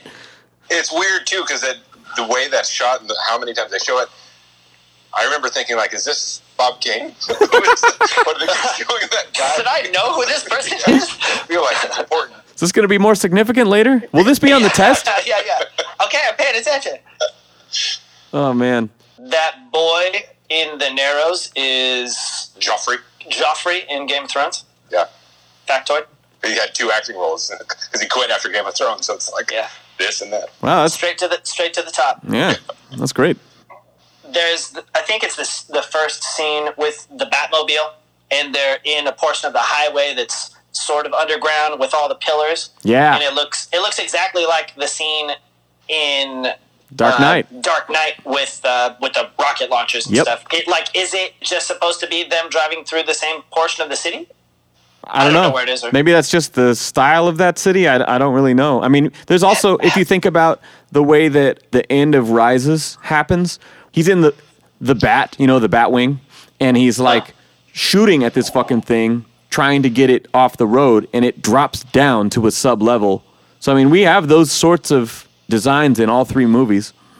Yeah, that's true. Maybe there's a layered city. Yeah. Underground pillar tunnels. Like we saw in Batman Forever, there's a cave that runs from the Bat Cave right into the middle of the city. So it's just full of stuff like that. For sure. Can we talk about the voice? Because I think the most common critique of Bale is the Batman voice, and yet, to me, I've always blamed the sound editors, because in this movie, he does it, albeit less intensely sometimes, when he's talking to Gordon or Rachel or something. But for the most part, he does it full on. And I still remember, like, the swear to me scene, do I look like a cop and all this shit, like, seeing it for the first time being like, oh my God, like, this is how fucking scary this guy should be. You know, like, this is amazing. That was my reaction the first time seeing it. What was your guys'? I don't have a problem with it. You could do a thing like Affleck and throw some effect and give that a reason on it. Otherwise, it just sounds like not everybody is capable of having the scariest voice possible. So maybe Bruce Wayne isn't gifted vocally, but he checks all the other boxes. And so this is huge. Yeah. He's got a banging body. He's got $1 billion. He wants to fight crime.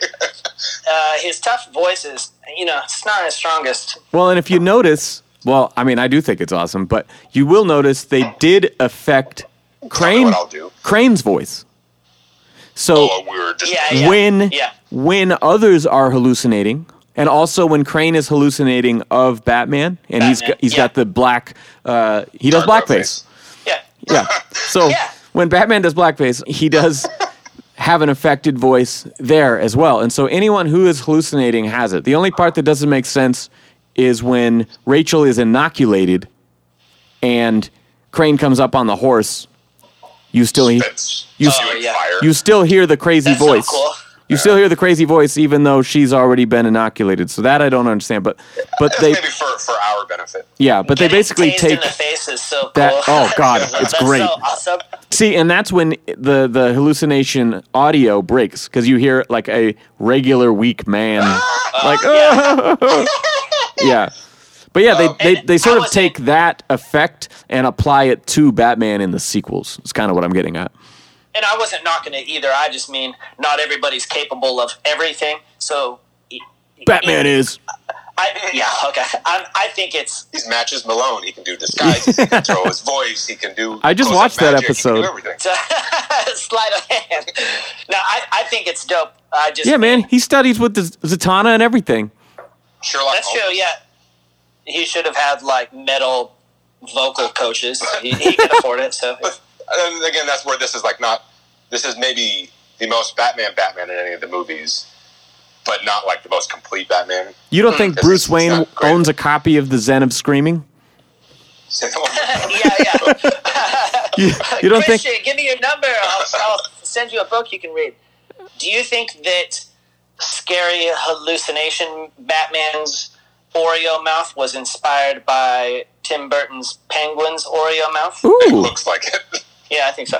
Good thought. I never even put that together. So many parallels. Oh, my word. So many cookies. I was too busy creaming my jeans when I saw that scene. Yeah. Just be like, holy fuck, that's so awesome. Oh, my God. Do you have a big poster of the Gargoyle Batman on your ceiling?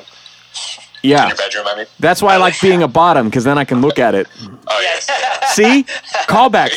Batman Begins taught me callbacks. Batman is our top, your regular top, and you're the bottom. When I saw the movie, the voice didn't bother me at all the first time. I didn't even think about it. I just liked it. I think it's cool. Watching it this time, I kind of don't like it. I get what he was going for, and I get that he was just trying to do something different. And maybe, as you were saying, maybe you just didn't have the voice to do what Kevin Conroy does. But I like a Batman that's more, again, he's so skilled, he's so good at what he does that he doesn't have to get heated.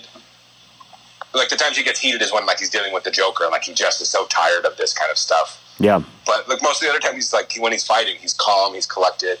So I prefer it more of he talks like this normally when he's Bruce Wayne, and then when he's Batman, he just does something to kind of change his voice, like the way an actor does. Yeah.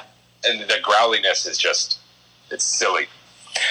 And there are times when he's Batman in this, like you were saying, where he is doing more of a normal voice, and I just wish it was more of that.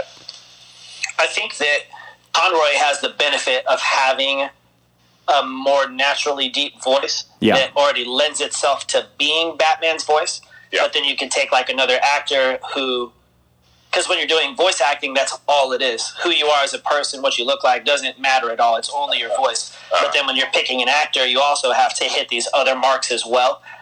And having a naturally deep voice certainly aids you in that.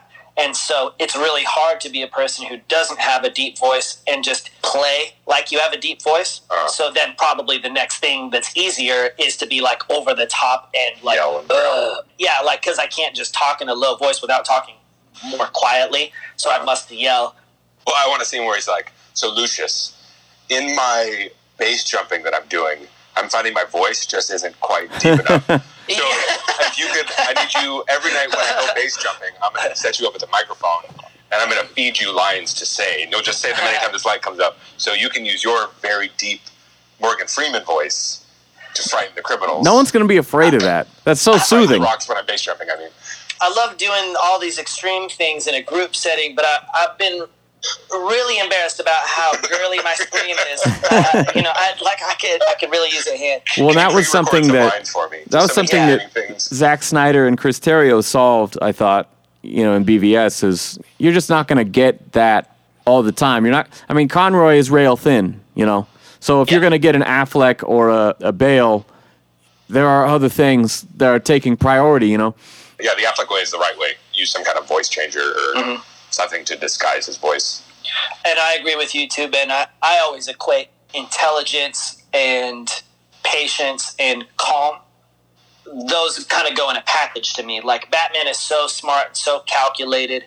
He doesn't need to be aggressive. He's just methodical. His skill. He's strong. He knows where to strike and stuff. And exactly. So I never really... He was all about image and less about what he sounds like. Ninjas don't run around yelling. That's that's the whole thing. They're they're silent. So I only ever pictured him not as a quiet guy, but he doesn't need to do those things. He could bust it out on occasion, but mostly he's collected at almost all times. He doesn't run around yelling. He's just got kind of this like cool confidence that overrides everything, and that's frightening. That's part of what makes Batman so frightening to people. He is like that. He can't be shook.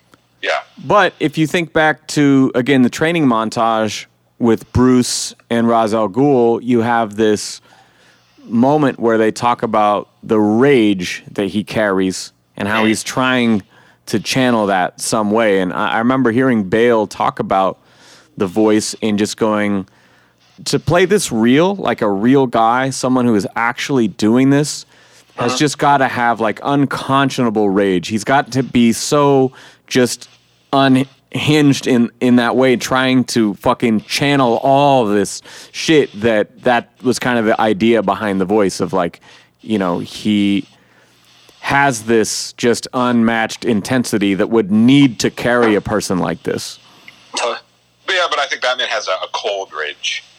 Again, for all those purposes that I just said, but then also for the effect you get like, in White Knight when he's losing it and he punches the brick wall. Yeah. Or just in anything where when you see him crack, it has more effect. Because it must be something very strong for this guy. Yeah. We know you don't like the Lee Bermejo spit-face screaming Batman. He was sick. Yeah. If all you do is... Bad. If you're at 100 all the time, like, you don't have a grip on it at all. Yeah. If that's just the level that you operate at versus... If you randomly bust that out, then it must be a really serious scenario and deserve it. Like yesterday when I was installing the air conditioner, man. You should have seen it. Yeah. It was not good. So my favorite line in the movie. Swear to me. You already said it. Nope. That's crazy. It's a little more clever. When Fox comes to visit Bruce in bed, he asks him like if he thinks... He's going to be gassed again, because he's like, oh, can you make this on a large scale? And he's like, oh, you know how it is. You're at a party looking for kicks. Someone's passing around the weaponized hallucinogens. Like, that shit I love because it's totally like the Bruce persona, but he's not like putting on airs because these are people he knows and trusts. Like he still is kind of that dude. I like that kind of stuff. When people know the truth and they're just... making jokes anyways. Yeah, because then he becomes a person to them. Yeah. Like he's not a bat demon. He's just a weird guy. Yeah. Do we like the Year One reference when Rachel is gassed and he swoops into Arkham, but the cops surround? And we have this sort of reversal where, you know, we talked about Year One. Gordon has orders to stay outside. And so Brandon and his SWAT team is getting their ass kicked. And he's like, well, orders are orders. I got to stay out here, right? But in this one, it's like, SWAT team's not here yet. No one can go in. And he's like, fuck that, I'm going in. And so we sort of have this moment. And he uses the sonic boot to bait the bats, you know, in the same way. But I like that because it's very much that scene without being that scene at all. Yeah, it's fresh. Again, it's respectful, but it does its own thing. Yeah. But it's still like, if you've read that comic, it's a great nod to it. It reminds you of reading it. I like when they first show up, too, and there's the back and forth between Flass and that, like, beat cop, like, SWAT's about to show, like, why don't we just get in there or whatever, and, like, SWAT's about to show, and they just, like, backpedal a couple times, like, never mind. Do you want to go in? Like, yeah. Oh, no, SWAT's on their way, it's fine. Like, no, I wasn't even, don't worry about it. Yeah, no, it's cool. It's good. That part, too, with the bats and the falling down the stairwell and the landing is, like, some uber Batman shit visually. That's so awesome. Because he's not Spider-Man, and it's hard in live action to convey his ability to traverse the city, to go from building to building. And there's a couple shots in this movie where he's standing on a gargoyle. Yep. And I'm like, this is Chicago. This isn't Gotham. Yeah. These buildings are kind of far away. So how are you going to get down? Are you just going to climb down from the side of the... What are you going to do? But with the gliding in that scene when he drops down the stairwell, it just really sells with his technology and his ability to, like... to fall straight down multiple stories and then immediately slow his fall at the very end. Well, and we watch this Batman through the three films. He's often less graceful. You know, he'll shoot the grappling hook and then he'll sort of like sway through the air when he's flying up there and shit, you know? But like this scene really had like Burton blueprints in it, I felt like, because it is very much theatrical, very... one straight line of motion that's really cool looking. And then as he gets out, you know, and they have the whole like, I brought my car, you know, what car, blah, blah, blah. They sort of do, where does he get those wonderful toys? Because, you know, as he fires it up, Gordon gives you that like, I gotta get me one of those, you know, like, so that, just that whole little 2-minute run there had a very 89 Burton throwback to it. I thought it was super cool. I was just thinking that I really like those shots where he's standing on the buildings and it kind of circles around him. Yeah. It looks super Batman to me, and I really like it. I like that they did that more in the sequel, too, when he goes to China. Yeah. Yeah, that's a part of what he does. He stands on really tall buildings and looks at the city. He's calm about it, too. Yeah, and I was thinking for a second... No, he screams. He goes up there to scream. Yeah, he goes up there to... Square dummy! He takes the world's tallest peepees... oh, damn you, turtles. Yeah. You're not the only one who jizzes off a roof. I was thinking that he can't have stuff to do all the time, so that would be a really cool thing to go... What? He's not very busy. He just goes and stands on the building for a while. Yeah, exactly. I mean, there's that it can't... I wouldn't think that there's something to do like every single second, but he stays in the city rather than going back home. And how cool would it be to stand where nobody else stands and be by yourself? And that would be really cool. And then I was also thinking, like, is he actually intently looking to spot crime from like 100, like, is he looking to find people like running red lights from like way on the top of, like, how good are his eyeballs to be able to spot this stuff? He just needs some fresh air, man. He just needs to clear his head. Maybe he's just up there thinking, but you just gotta take a beat. If he could like hear a lady get her purse robbed from like 2 miles up the sky. Well, wait, that was Year One too, where they had planted the undercover cops to fake the mugging? Or no, was that Dark Knight Returns? I think it was Year One. Yeah. Because Essen is the decoy, I think. Oh, yeah. Perfect. Ev, you said something earlier about why didn't Bruce just say, I'm Batman, you know, to Rachel and clear it up, right?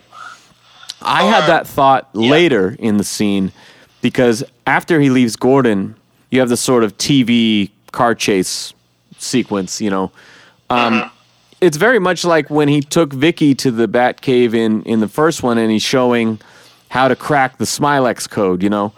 And I thought, as she is losing her mind on this lethal dose of the fear toxin, right?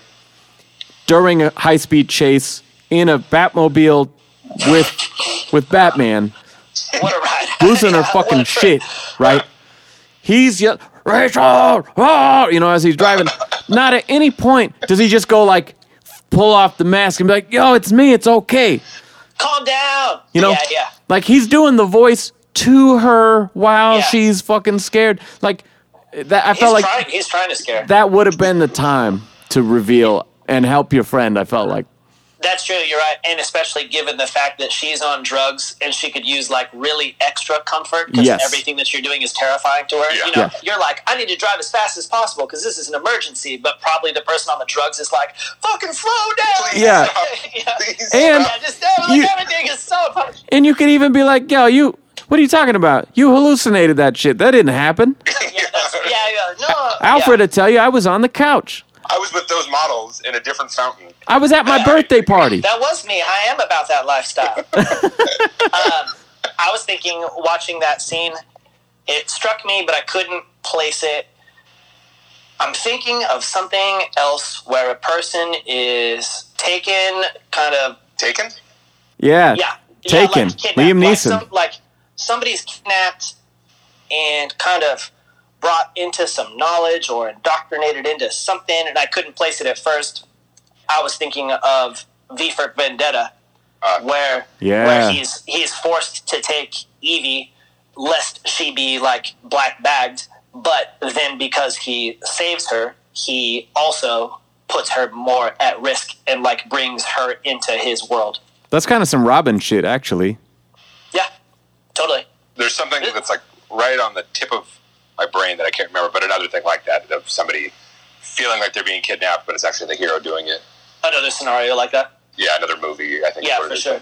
Like, it's not a good option, but it's the best option given the circumstances or something, or me saving you also entails this other stuff, and I can't help it. We gotta take you to the fucking cave so you can nip out and heal.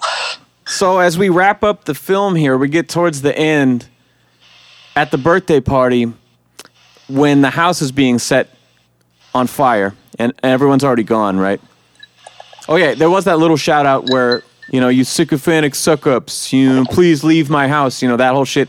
He does say you two-faced friends or two-faced phonies or whatever. I'm like, I heard you.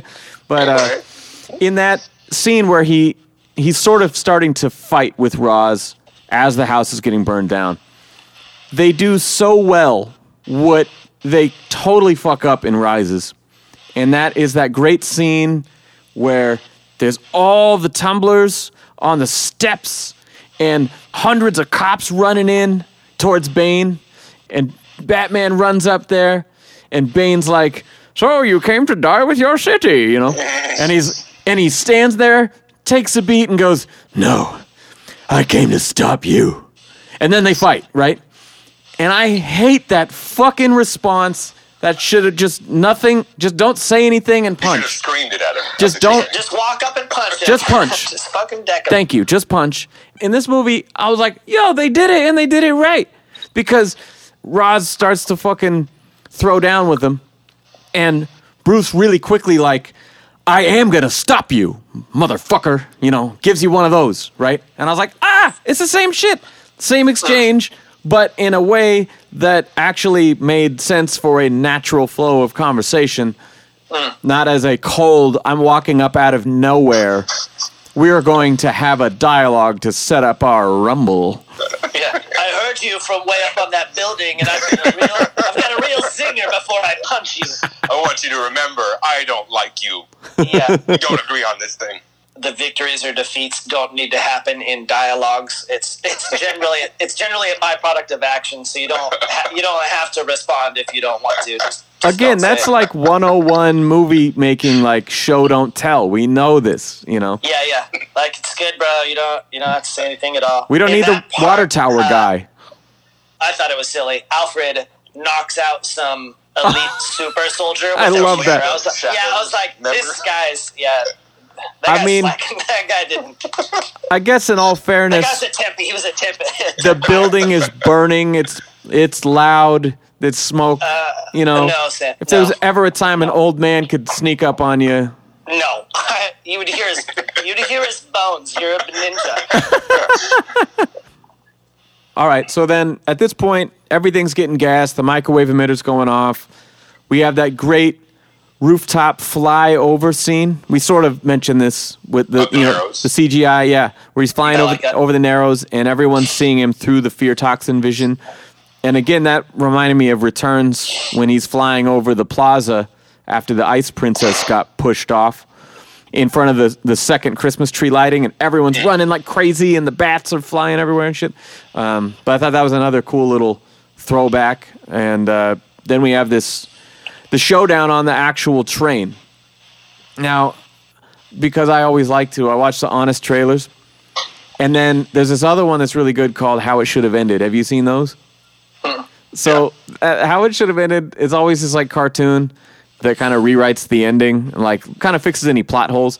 They're really funny, and they make fun of Bale a lot. Like even when if they're doing How It Should Have Ended with a Marvel movie, at the end there's always Batman is always there, and they're always doing the voice, and it's super funny. But they had such an excellent point. They're like, Batman swoops into the train car, right, where the microwave emitter is. And, you know, because Gordon borrows the Batmobile, blows up the track, and, they cause all this destruction, right? He swoops in and just turns it off. And he's like, you stole this from my company. You don't think I know how to work it, you know? And I was like, okay, that's genius. And then the other thing is they establish in the beginning of the film that his father design the fucking train that they're on. And so he also pulls like some sort of emergency override brake system thing and stops the whole shit and just like ruins the plans. I'm like, that was it. Credits roll. And I was like, oh my God, how did I never think of this? They're both Wayne products. Just before that, I was thinking Gordon's got to take the Batmobile, and he's like, can you drive a stick? And I was like, what if Gordon couldn't drive a stick? I don't know how to drive a tank. You're like, no, dude. The end. Yeah, no. Then it's like, Rachel. Yeah. Where's that? Where's Joffrey? Can you drive a stick? But this Batman again is not like the smartest Batman, so I don't think he would know how to stop the tram in some magical way or turn off the microwave emitter. I never understood that criticism. Maybe it's your repeated criticism of Bale's Batman, right. But I'm always right. That he's not smart. But I'm just trying to gaslight you. I want to tell you reality, and you're going to live it. Damn it, now you got that Dixie Chicks song stuck in my head. Gaslight reality? Gaslighter, yeah. It's too fucking catchy. Well, no, I mean, the one that stands out to me the most, yes. The most egregious is in The Dark Knight when he's like a submarine. We got some sonar, and he's like, look, yeah, exactly, like a submarine. It's this. But he's again, not dumb. But he's not a genius detective who... He went to Princeton. They say that. They tell you that. But But he's hamming it up in public in that scene. Again, I don't think that is indicative of who he is. No, I do think it is. This guy, he's got a good mind. He's got good hand skills. He can, make little bat things on the lathe machine. And I don't think... He's not a genius scientist the way regular Batman is, or true Batman. I think that you could know how to disarm the machine, and you could know how to slow the train if you knew that that was somebody's plan from the get-go and had done the research. Mm. But he's just winging it, so how would he know any of that stuff? He's just flying by the seat of his pants. Comic book Batman would. His comic book Batman knows everything about the city. Yeah, they don't have to explain it. It's just true. Yeah, he's done the research. He's very smart. Yeah. All right, so as we wrap up the film here... Again, another just killer joke at the end. He's like, Batman may have made the front page, but Bruce Wayne made the paper as well, whatever he says. And it's that fucking drunken billionaire burns down home. Like, oh, the zingers. Awesome. So good. And then we have this awesome scene that, again, it's so smart. Like, you have Gordon creating a bat signal. he's like that. Got that line of like, sorry, I didn't have any mob bosses, you know. Yeah, mob bosses. But yeah, like, that's awesome. He takes the idea and runs with it, right? And then they talk about escalation, like, okay, we did it, but like, dude, you're flying around in a cape and a mask, you know, like shit is going to the next level. I even used the sample from this in a like an anti-violence song, you know. He's talking about, well, you're wearing armor. Well, then they buy armor-piercing rounds. And then, you know, the whole thing about escalation that feeds into the next film, and then they give you the little Joker card teaser. It's just like perfect fucking cliffhanger. I love it. Yeah, I remember seeing that in the theater being like, oh, is there going to be another one? I really hope there's another one. Yeah. Because I could see it like if, you know, say it didn't do well, and they just said, well, that's the only one you get. Yep. So you're just left with that moment of like... Mm-hmm. Well, it's like the Andrew Garfield Spider-Mans where they set up the Sinister Six and then they just never made anything after that. I think it's cool, too, that it sort of inherently sets up another one, Joker card aside. That comment just opens the door to like, yeah, but what have you set in motion also? But I think that it's just a cool thing to address just Batman thematically, that what portion existed before Batman that he was there to combat, and what portion did Batman inadvertently create just by being present? Yeah. It's cool. Which, obviously, we'll talk about more in Long Halloween, because that's the whole thrust of that book. Yeah. So, are there any Easter eggs that we didn't mention? I got one. When the initial fear toxin antidotes get made, there's the three little vials. There's, like, Bruce, Gordon, and... Rachel. Or maybe it's like Gordon, Rachel, and then the one for reproduction.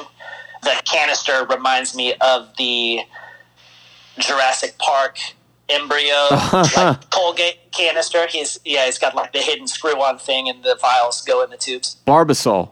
Barbasol. Is that what it is? Yeah. Yeah, yeah. Yeah. I think that's all I got for Easter eggs. There was. I also liked before the end in Roz's talk with Bruce when they're fighting in the mansion, that the tie-in with actual real-world history that we know, this implication that the League of Shadows was behind the fall of Rome and all these super... Spreading the plague. Yeah, I always think that it's really cool. Coronavirus. Yeah, coronavirus. That stuff that this is our world, but also I just like any story where we're kind of seeing like the culmination of history or the end of a long line of events or something like that. And also just the thought that like in any conspiracy theory, all you see is the results of stuff, but what gets debated is the cause of all of that stuff and where those things emanated from. So all we know is all of these super historical events, but what he's spilling the beans on is that this organization has been around for hundreds and hundreds of years and has been a part of all of these like critical empire topplings. And he like burned their house down on his first day. Yeah. They're not very good. They're like, I didn't know you guys were like that. I wouldn't have torched your hut. It's the worst new hire ever. Yeah. Like, well, you guys, I know that was kind of rude, actually. You guys shared your drugs with me. You trained me. And you're still in your 90 days of probation here. I think we're going to have to let you go. Yes, I suck. I do suck, actually. Okay, how about pros? Anything we didn't touch on? Anything you want to reiterate? One thing I do like is that must be some sound engineering thing, that there's a couple good moments of Batman shows up to the docks or wherever they are with all the storage containers, and when he initially pulls that guy to the first container, something about the mix, like something about the sound of him pulling and the guy's yell, it sounds awesome. I think they also pan it like during the motion, so you sort of hear him like fly off screen. Yeah, like it drifts and it cuts or something. Yeah. And then also one of the first times that the Tumbler comes around, something about the way that they mixed again is like the thruster has like an animal roar sound in it. It just sounds like fierce. And I love the way all the skidding sounds as it goes around corners. It's not like a consistent thing the whole time. It actually has this like skipping sounds. Everything about that vehicle sounds really cool. And they sort of play that up later when he has the bat pod in the sequel and it does that rolling tire thing. You know, exactly. It sort of grows on that skidding. Yeah, it's not a constant. It's like the wheels themselves. What you're hearing is like the revolutions, like the sounds. I don't know. That's super dope. Like, oh, we're gonna take this tank and it's gonna have like a fire thruster, and we should probably throw a lion sound on top of it. I mean, to go back to Jurassic Park, I mean that's how they made that shit. Is like a bear, a lion, whatever the other one was. Like a whale or some shit. There's all kinds of stuff in there, but a whale, for sure. But yeah, I mean, I just really like the design in general. I think it's one of the best bat suits we've ever seen. Again, maybe not the most functional, but like just really scary looking. You know, Bale talked about that really thick neck looking really intimidating, and it's not functional in reality, but in universe, he's supposed to still have full mobility and be able to do everything. I mean, it really, it's the most thought out, detailed, explained. I don't know. I really like it. I really like, even though the Tumbler is not a normal Batmobile. You know, in this world, I couldn't be happier with it. You know, I think it's very functional. It's scary. It's tough. Just everything. I love the new logo that they started using in this with the batarangs and stuff. I mean, I just the whole design of this movie is great. Well, and what's kind of funny too is the suit. I love when you're first seeing it and he pulls it out of the drawer. Yeah, you just get like a fully lit picture of this suit. And what I think is dope is that. What's most realistic is you would need a ton of mobility. And so rather than whenever you see this like Roman armor back in the day that looks like a dude's full chest, but it's shaped like pecs and abs, but it's a solid piece of metal. Like how would you bend over? You could only bend over at the hips. Like Keaton. And so in this suit, you can see that it goes in and out and in and out. And so... Yeah, exactly. So you have plates and you have like reinforcement and critical points, but every single point, like even between each one of the abs, it dips back in, and that must be a flexible point, you know, for like max mobility. Yeah. The Tumbler is the deviation as far as like the things that, you know, classic and what we've seen, but it's not as if, you know, the Batmobile and a lot of things look like it's like a fucking limousine. Like you can't. It's like the longest vehicle in the world, and that doesn't make a lot of sense to drive around. It looks awesome. Ability. No, it looks awesome, but it doesn't make a ton of sense. I mean, this motherfucker drives on the rooftops and across parking garages and everything. Yeah, you know, exactly. I think it's cool if you look at actual military design now. It's funny. I'm not saying that the Tumbler looks hokey or anything, but if you wanted stuff to look super tech, you'd throw like way more like wires and weird shapes in there and really make it look futuristic. So in some ways the flat angled plates look sort of simplified, but if you actually look at like jet technology, that's how the jets look, because the flat plates actually like evade radar. It's actually like meant to deflect signals. So in one way, specific angles. Exactly. So in one way, it like looks sort of silly, but in another way, it's actually more rooted in reality. Like that's actually military tech thrown into Batman's world. Yeah, like you said, in this universe, it works well. It fits this guy of like, what would Batman be if he was limited by reality? Yeah. Yeah. Or more constrained by reality. If you needed a vehicle that would like let you do all your superhero stuff, that's more of the kind you get than just a big long dick. Yeah. He totally does do the rooftop driving action in this, and it made me think of White Knight. Yeah, that made me think that's where White Knight had it from, because it's the same like... Oh, yeah. There's no Joker on a scooter getting away, though. Yeah. It was funny, too, because Amber and I were watching it together, and she hasn't read White Knight, and so for the first time, she just made a comment about Batman destroying the city and the costs of things. And I was like, you know, it's funny. I just read a book that addresses all of the legality of all of that stuff. I have a book I've been waiting to share with you. It's called the Bible. And I think that you're ready. Yeah. I want to mention, so I criticized Tom Wilkinson's accent. And this movie has a ton of Brits. Cillian Murphy is Irish, I think. Nolan. His accent's great. Yeah, Nolan himself. Christian Bale, obviously, but someone who we hardly talked about at all, Gary Oldman. Oh my God! So this Jim Gordon, he's pretty good. He's good. He's not the Year One Gordon. That's the Gordon I like. I like a Gordon who is really, really tough. Also, he's not Batman, but he's skilled and tough. And this Gordon just seems more like a regular guy, but the character is there and is excellent. And Gary Oldman's accent is great, and he plays that like he's tired. He seems very tired. I love him. I think sometimes, like when I'm reading comics and I get really lost in it, a lot of times I'm hearing Bob Hastings' voice for Gordon, from the animated series. That's who I am. Yeah. But sometimes I'll be like really into this scene and be like, yo, that was Oldman for sure. Like, he just he has the look, he has the heart, he has, like you said, everything but maybe the Green Beret thing, Yeah, and that translates a little in the voice too, because he's not the animated series like tough and forceful. Yeah. He's not really that. But he's still Jim Gordon. I think what he lacks in physical stature or presence, he nails all the heart.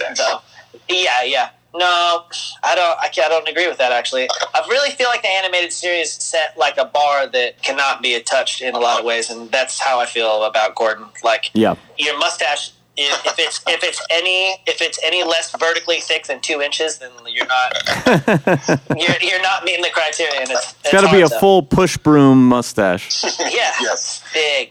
No, I love him, man. I think that he is easily the best on-screen Gordon we've ever had, and I like J.K. Simmons. I hope we get more of him in the Snyder Cut, but yeah, I just love him through the whole series.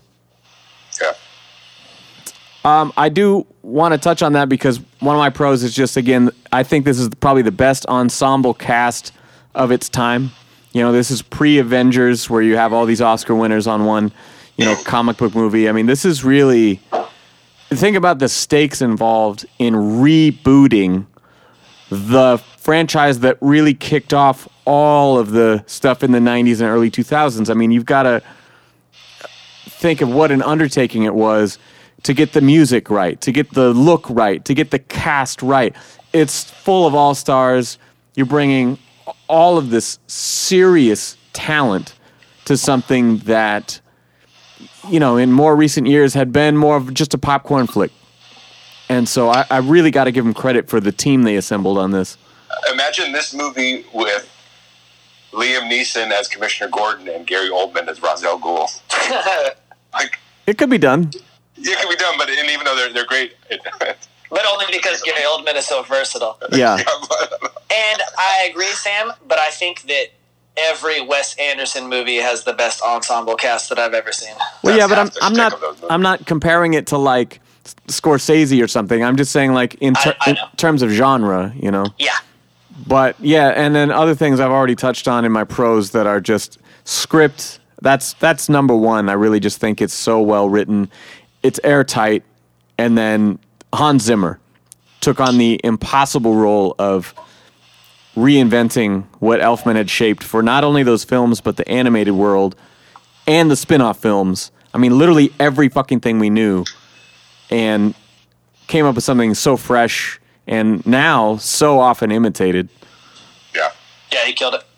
Thanks a lot, Hans. I got to listen to that shit for 15 years. Every trailer has super hard gated tremolo.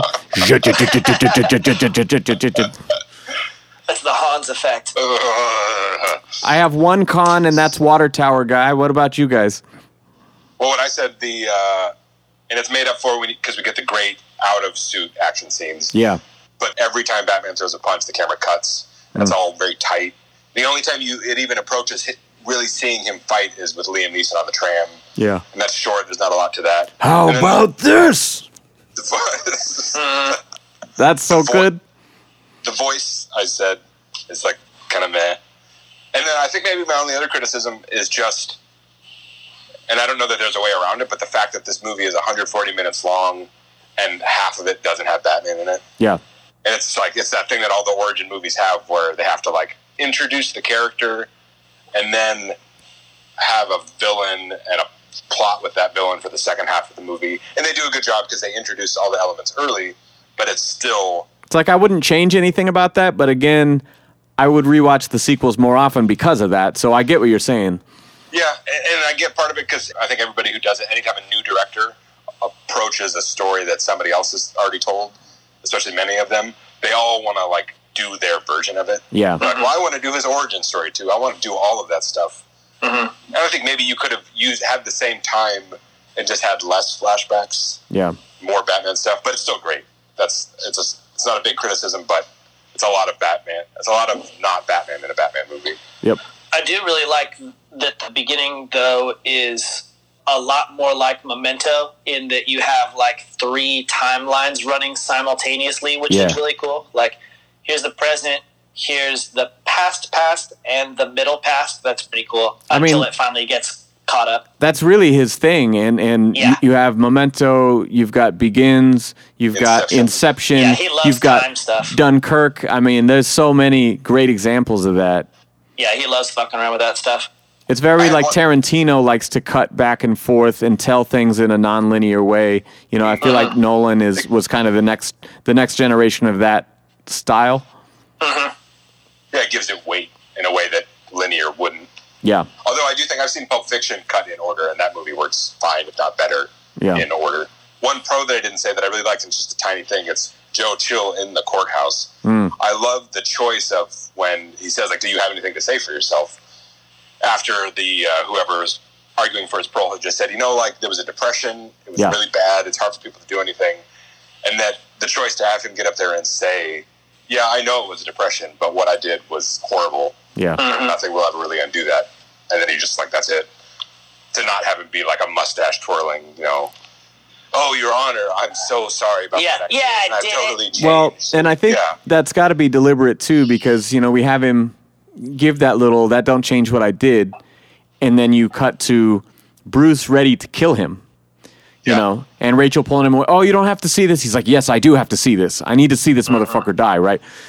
I think by humanizing the villain in this case, it helps us see how he was so eager to go the wrong way, you know? And how really wrong that would have been. Exactly. Because if it's just fully dehumanized, fully bad, evil person, then you could justify going like, yeah, he could have shot him. Yeah. Why not? Mm-hmm. I also like, too, because it counter, and I know Earth One comes after this, but still that idea of, I think Year One is the start of it, where Joe Chill isn't the person who killed Batman's parents anymore. It's just an unnamed person who's never caught. Mm. The idea, and they say it when Ra's al Ghul asks him, like, well, why wouldn't vengeance work? Why isn't vengeance the thing? Yeah. And it's like, because since somebody else killed him, that will no longer be able to solve his mental problem. Yeah. His need for justice and to make it right. Somebody else took that away, so now he can never get that. Well, and that's that whole thing about, in Robin's Reckoning on the animated series, you know, he kind of... Well, and also in Forever, I mean, he gives him that choice of like, okay, here was the guy who did it. What are you going to do? Because I promise, if you go with your first instinct, you're never going to fill that hole. It's going to take you further and further in the wrong direction, you know. And so this is actually that choice being removed from him, which is great. Or it's that line in Earth One where Alfred's like, you got Penguin, and then you got the cop who did it, and, you know, it's all good. You can stop. He's like, you don't understand. The guy who killed my parents was just some random guy in the street. I can't ever stop now. Yeah. Mm-hmm. I think also vengeance isn't the right path, but if these people did, if it was very clear, here's the guilty party, you eliminated the guilty party, and then that was the end of it, then okay. But if you continued to be consumed by what is now actually just like a violence-motivated, like revenge is like a mission, but it incorporates murder, maybe. And yeah, I mean, there's something like dangerous about if you get satisfaction from doing that. Yeah, exactly. Well, then what's next? Yeah, then you now are the villain, you know, like if you became consumed by that thing and it wasn't actually just the vengeance, it was more of like a desire to kill or something, then you are all of those bad guys. Trifecta?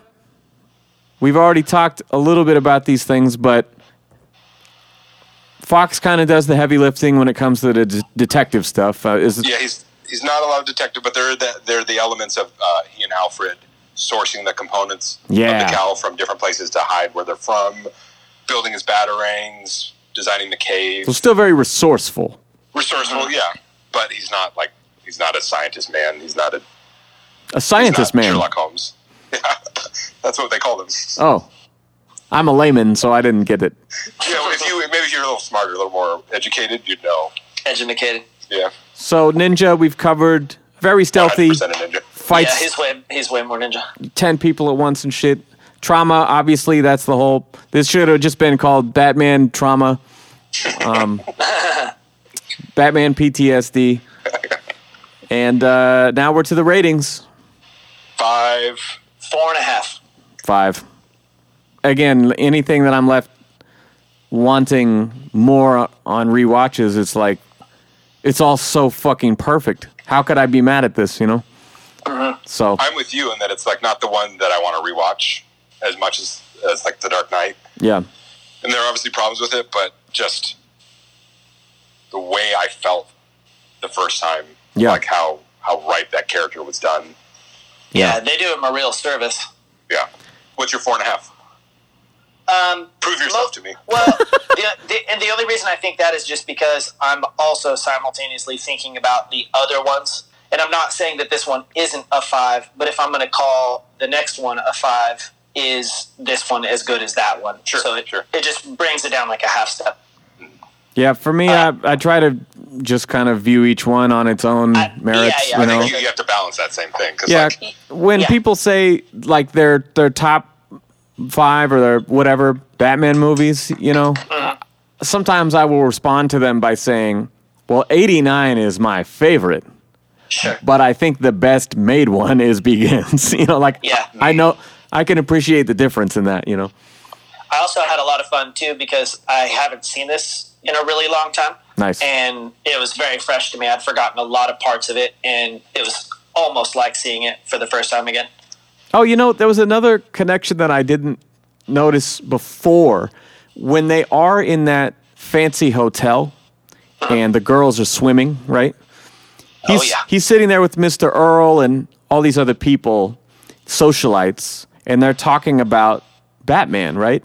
And I was like, yo, I never put this together. This is the same scene as the restaurant with the ballerina and Harvey and Rachel, like where, you know, she holds up the fucking, like, maybe Harvey Dent is the Batman and covers his face, you know, like, man, there's so many little pieces of connective tissue that I even after seeing each one of these like 100 times, I still never considered. I forgot to say, too, that I liked part of it, I think, is the CG, because all the stuff with the Narrows, that's like overhead CG shots, which automatically makes it feel more like a video game. But it made me think about how crazy the city is and how slummy that part is, and that it seems to be like some little shit island with all these, with these bridges running to it, and that some butthole either built an asylum where all the poor people live, or they made this little shanty town around the asylum or something. But I was thinking about how that's crazy, and the fact that the asylum is just kind of plopped in the middle of town is weird. Well, but also I like how much it looked similar to the video games also. Well, yeah, the video games, and I think I've never, like, looked at a map of Gotham, like a real map, not from any, like, the reimaginings and stuff. But the video games are always like that, where there's the mainland. It's like New York, kind of, where there's a land, and then the whole city is broken up into 4 or 5 islands connected by bridges. Yeah, but when I think they get into Rises or Dark Knight, it's like one island connected by a bridge or something, or bridges. Yeah, I think it's a little more centralized in the later ones. I wonder if anybody has ever pulled their resources and made a realistic looking, just like an overhead city view of what Gotham actually could look like. I bet you there must be one. Yeah, that'd be cool. To your point about the location of the asylum, I felt similarly thinking about the Opera House when they were murdered, you know, in Park Row. You got all these rich people in tuxes coming out, where all these people are homeless and desperate right outside, you know. And then I thought, well, Yeah, but part of that is just the age of the city, too, in that what was once a very affluent area, now you have this historic building that's left there while everything else has gone to shit around it. You know, I think that was kind of a great metaphor for everything going on there. Well, and kind of being based on New York, where, like, Times Square, like, New York in the 70s was, a lot of it was not, like, great, not a great place to live, but also that's still where cultural and artistic things were and touristy spots. Yeah. But that's one pick on had, though. They're not going to see the Mark of Zorro or the Mask of Zorro. They're going to see some weird, pretentious Cirque du Soleil thing. I don't like that. Oh, that's actually another thing that I like, too. I liked how kind his dad was in that part. Yeah. His dad only knows about him falling into the well. He doesn't know anything about the bats. He just knows that his son is scared. But as soon as Bruce asks him, like, something's going on in my head, can we go? And his dad is just like, yes, son, I care so much about you that we can dip right now. Like, that's how compassionate he is. You know, we didn't talk about him at all, but the actor who plays the young Bruce is phenomenal. Yeah. Generally, children don't have the experience to draw on, but... And I generally just don't like kids. And children actors, and he did a pretty good job. Yeah, he was great. Really great. Last thing I mentioned is Ev made me think of this, too, in terms of the layout of the city and the Narrows. That was one thing that they did well on the TV show Gotham, is that they developed that area a lot more and kind of let you in. It was sort of like, actually, in White Knight, you know, you have, God, what was that part of town? Yeah, the other part where he's campaigning. Yeah. It was sort of like that, where it's very much just the neglected corner where... Uh-huh. Oh, we've got basically Manhattan right over here, but nobody gives a fuck about these people left to fend for themselves, you know, and let's take care of our own sort of thing. That is how it is, too. You have, you know, anything that's new is fresh and looks new, whether the style is dated or not, kind of like instantly. But that's always how it goes with cities. You know, even if you go to Portland, stuff gets developed and then other stuff gets developed. But I've actually thought about this a lot of times where, like, money doesn't get put into upkeep. It just gets put into creating new things while the old things get neglected, you know? And so that's also, you know, the opera house or the theater or something. It's old and historic, but it's also old and therefore it's not being kept up on. And maybe the theater looks nice, but it's also in a part of town. You know, how many downtowns have you driven through in small towns that just don't exist anymore because, like, focus shifted elsewhere and it just isn't a thing anymore? And so it's just kind of... in the worst case scenario, turns into like a no man's land for crime. And best case scenario is just like kind of dirty. The end? Yeah, sure. City planning. As big as a tangerine. This is Robin. Thanks for checking out the Bat Fanatic podcast with Sammy Warm Hands. All right, that is our show. Thank you guys, as always, for listening. I got to tell you, I'm pretty pleased with the timing of all this because DC fandom, you know, they dropped that trailer, I mean, a few days ago at the time of this recording, but we've been sitting on this for a minute, and it ties in perfectly because the next episode that we're going to do, we're going to go into the Jeff Loeb, Tim Sale classic, The Long Halloween. We're going to follow that with, of course, The Dark Knight and then Dark Victory, tying it all together. I wanted to continue this Year One Frank Miller world, but it looks like that's also a heavy influence on the upcoming The Batman from Matt Reeves and Rob Pattinson. So looking forward to all that. We are going to dive into the source material, The Long Halloween. Stay tuned.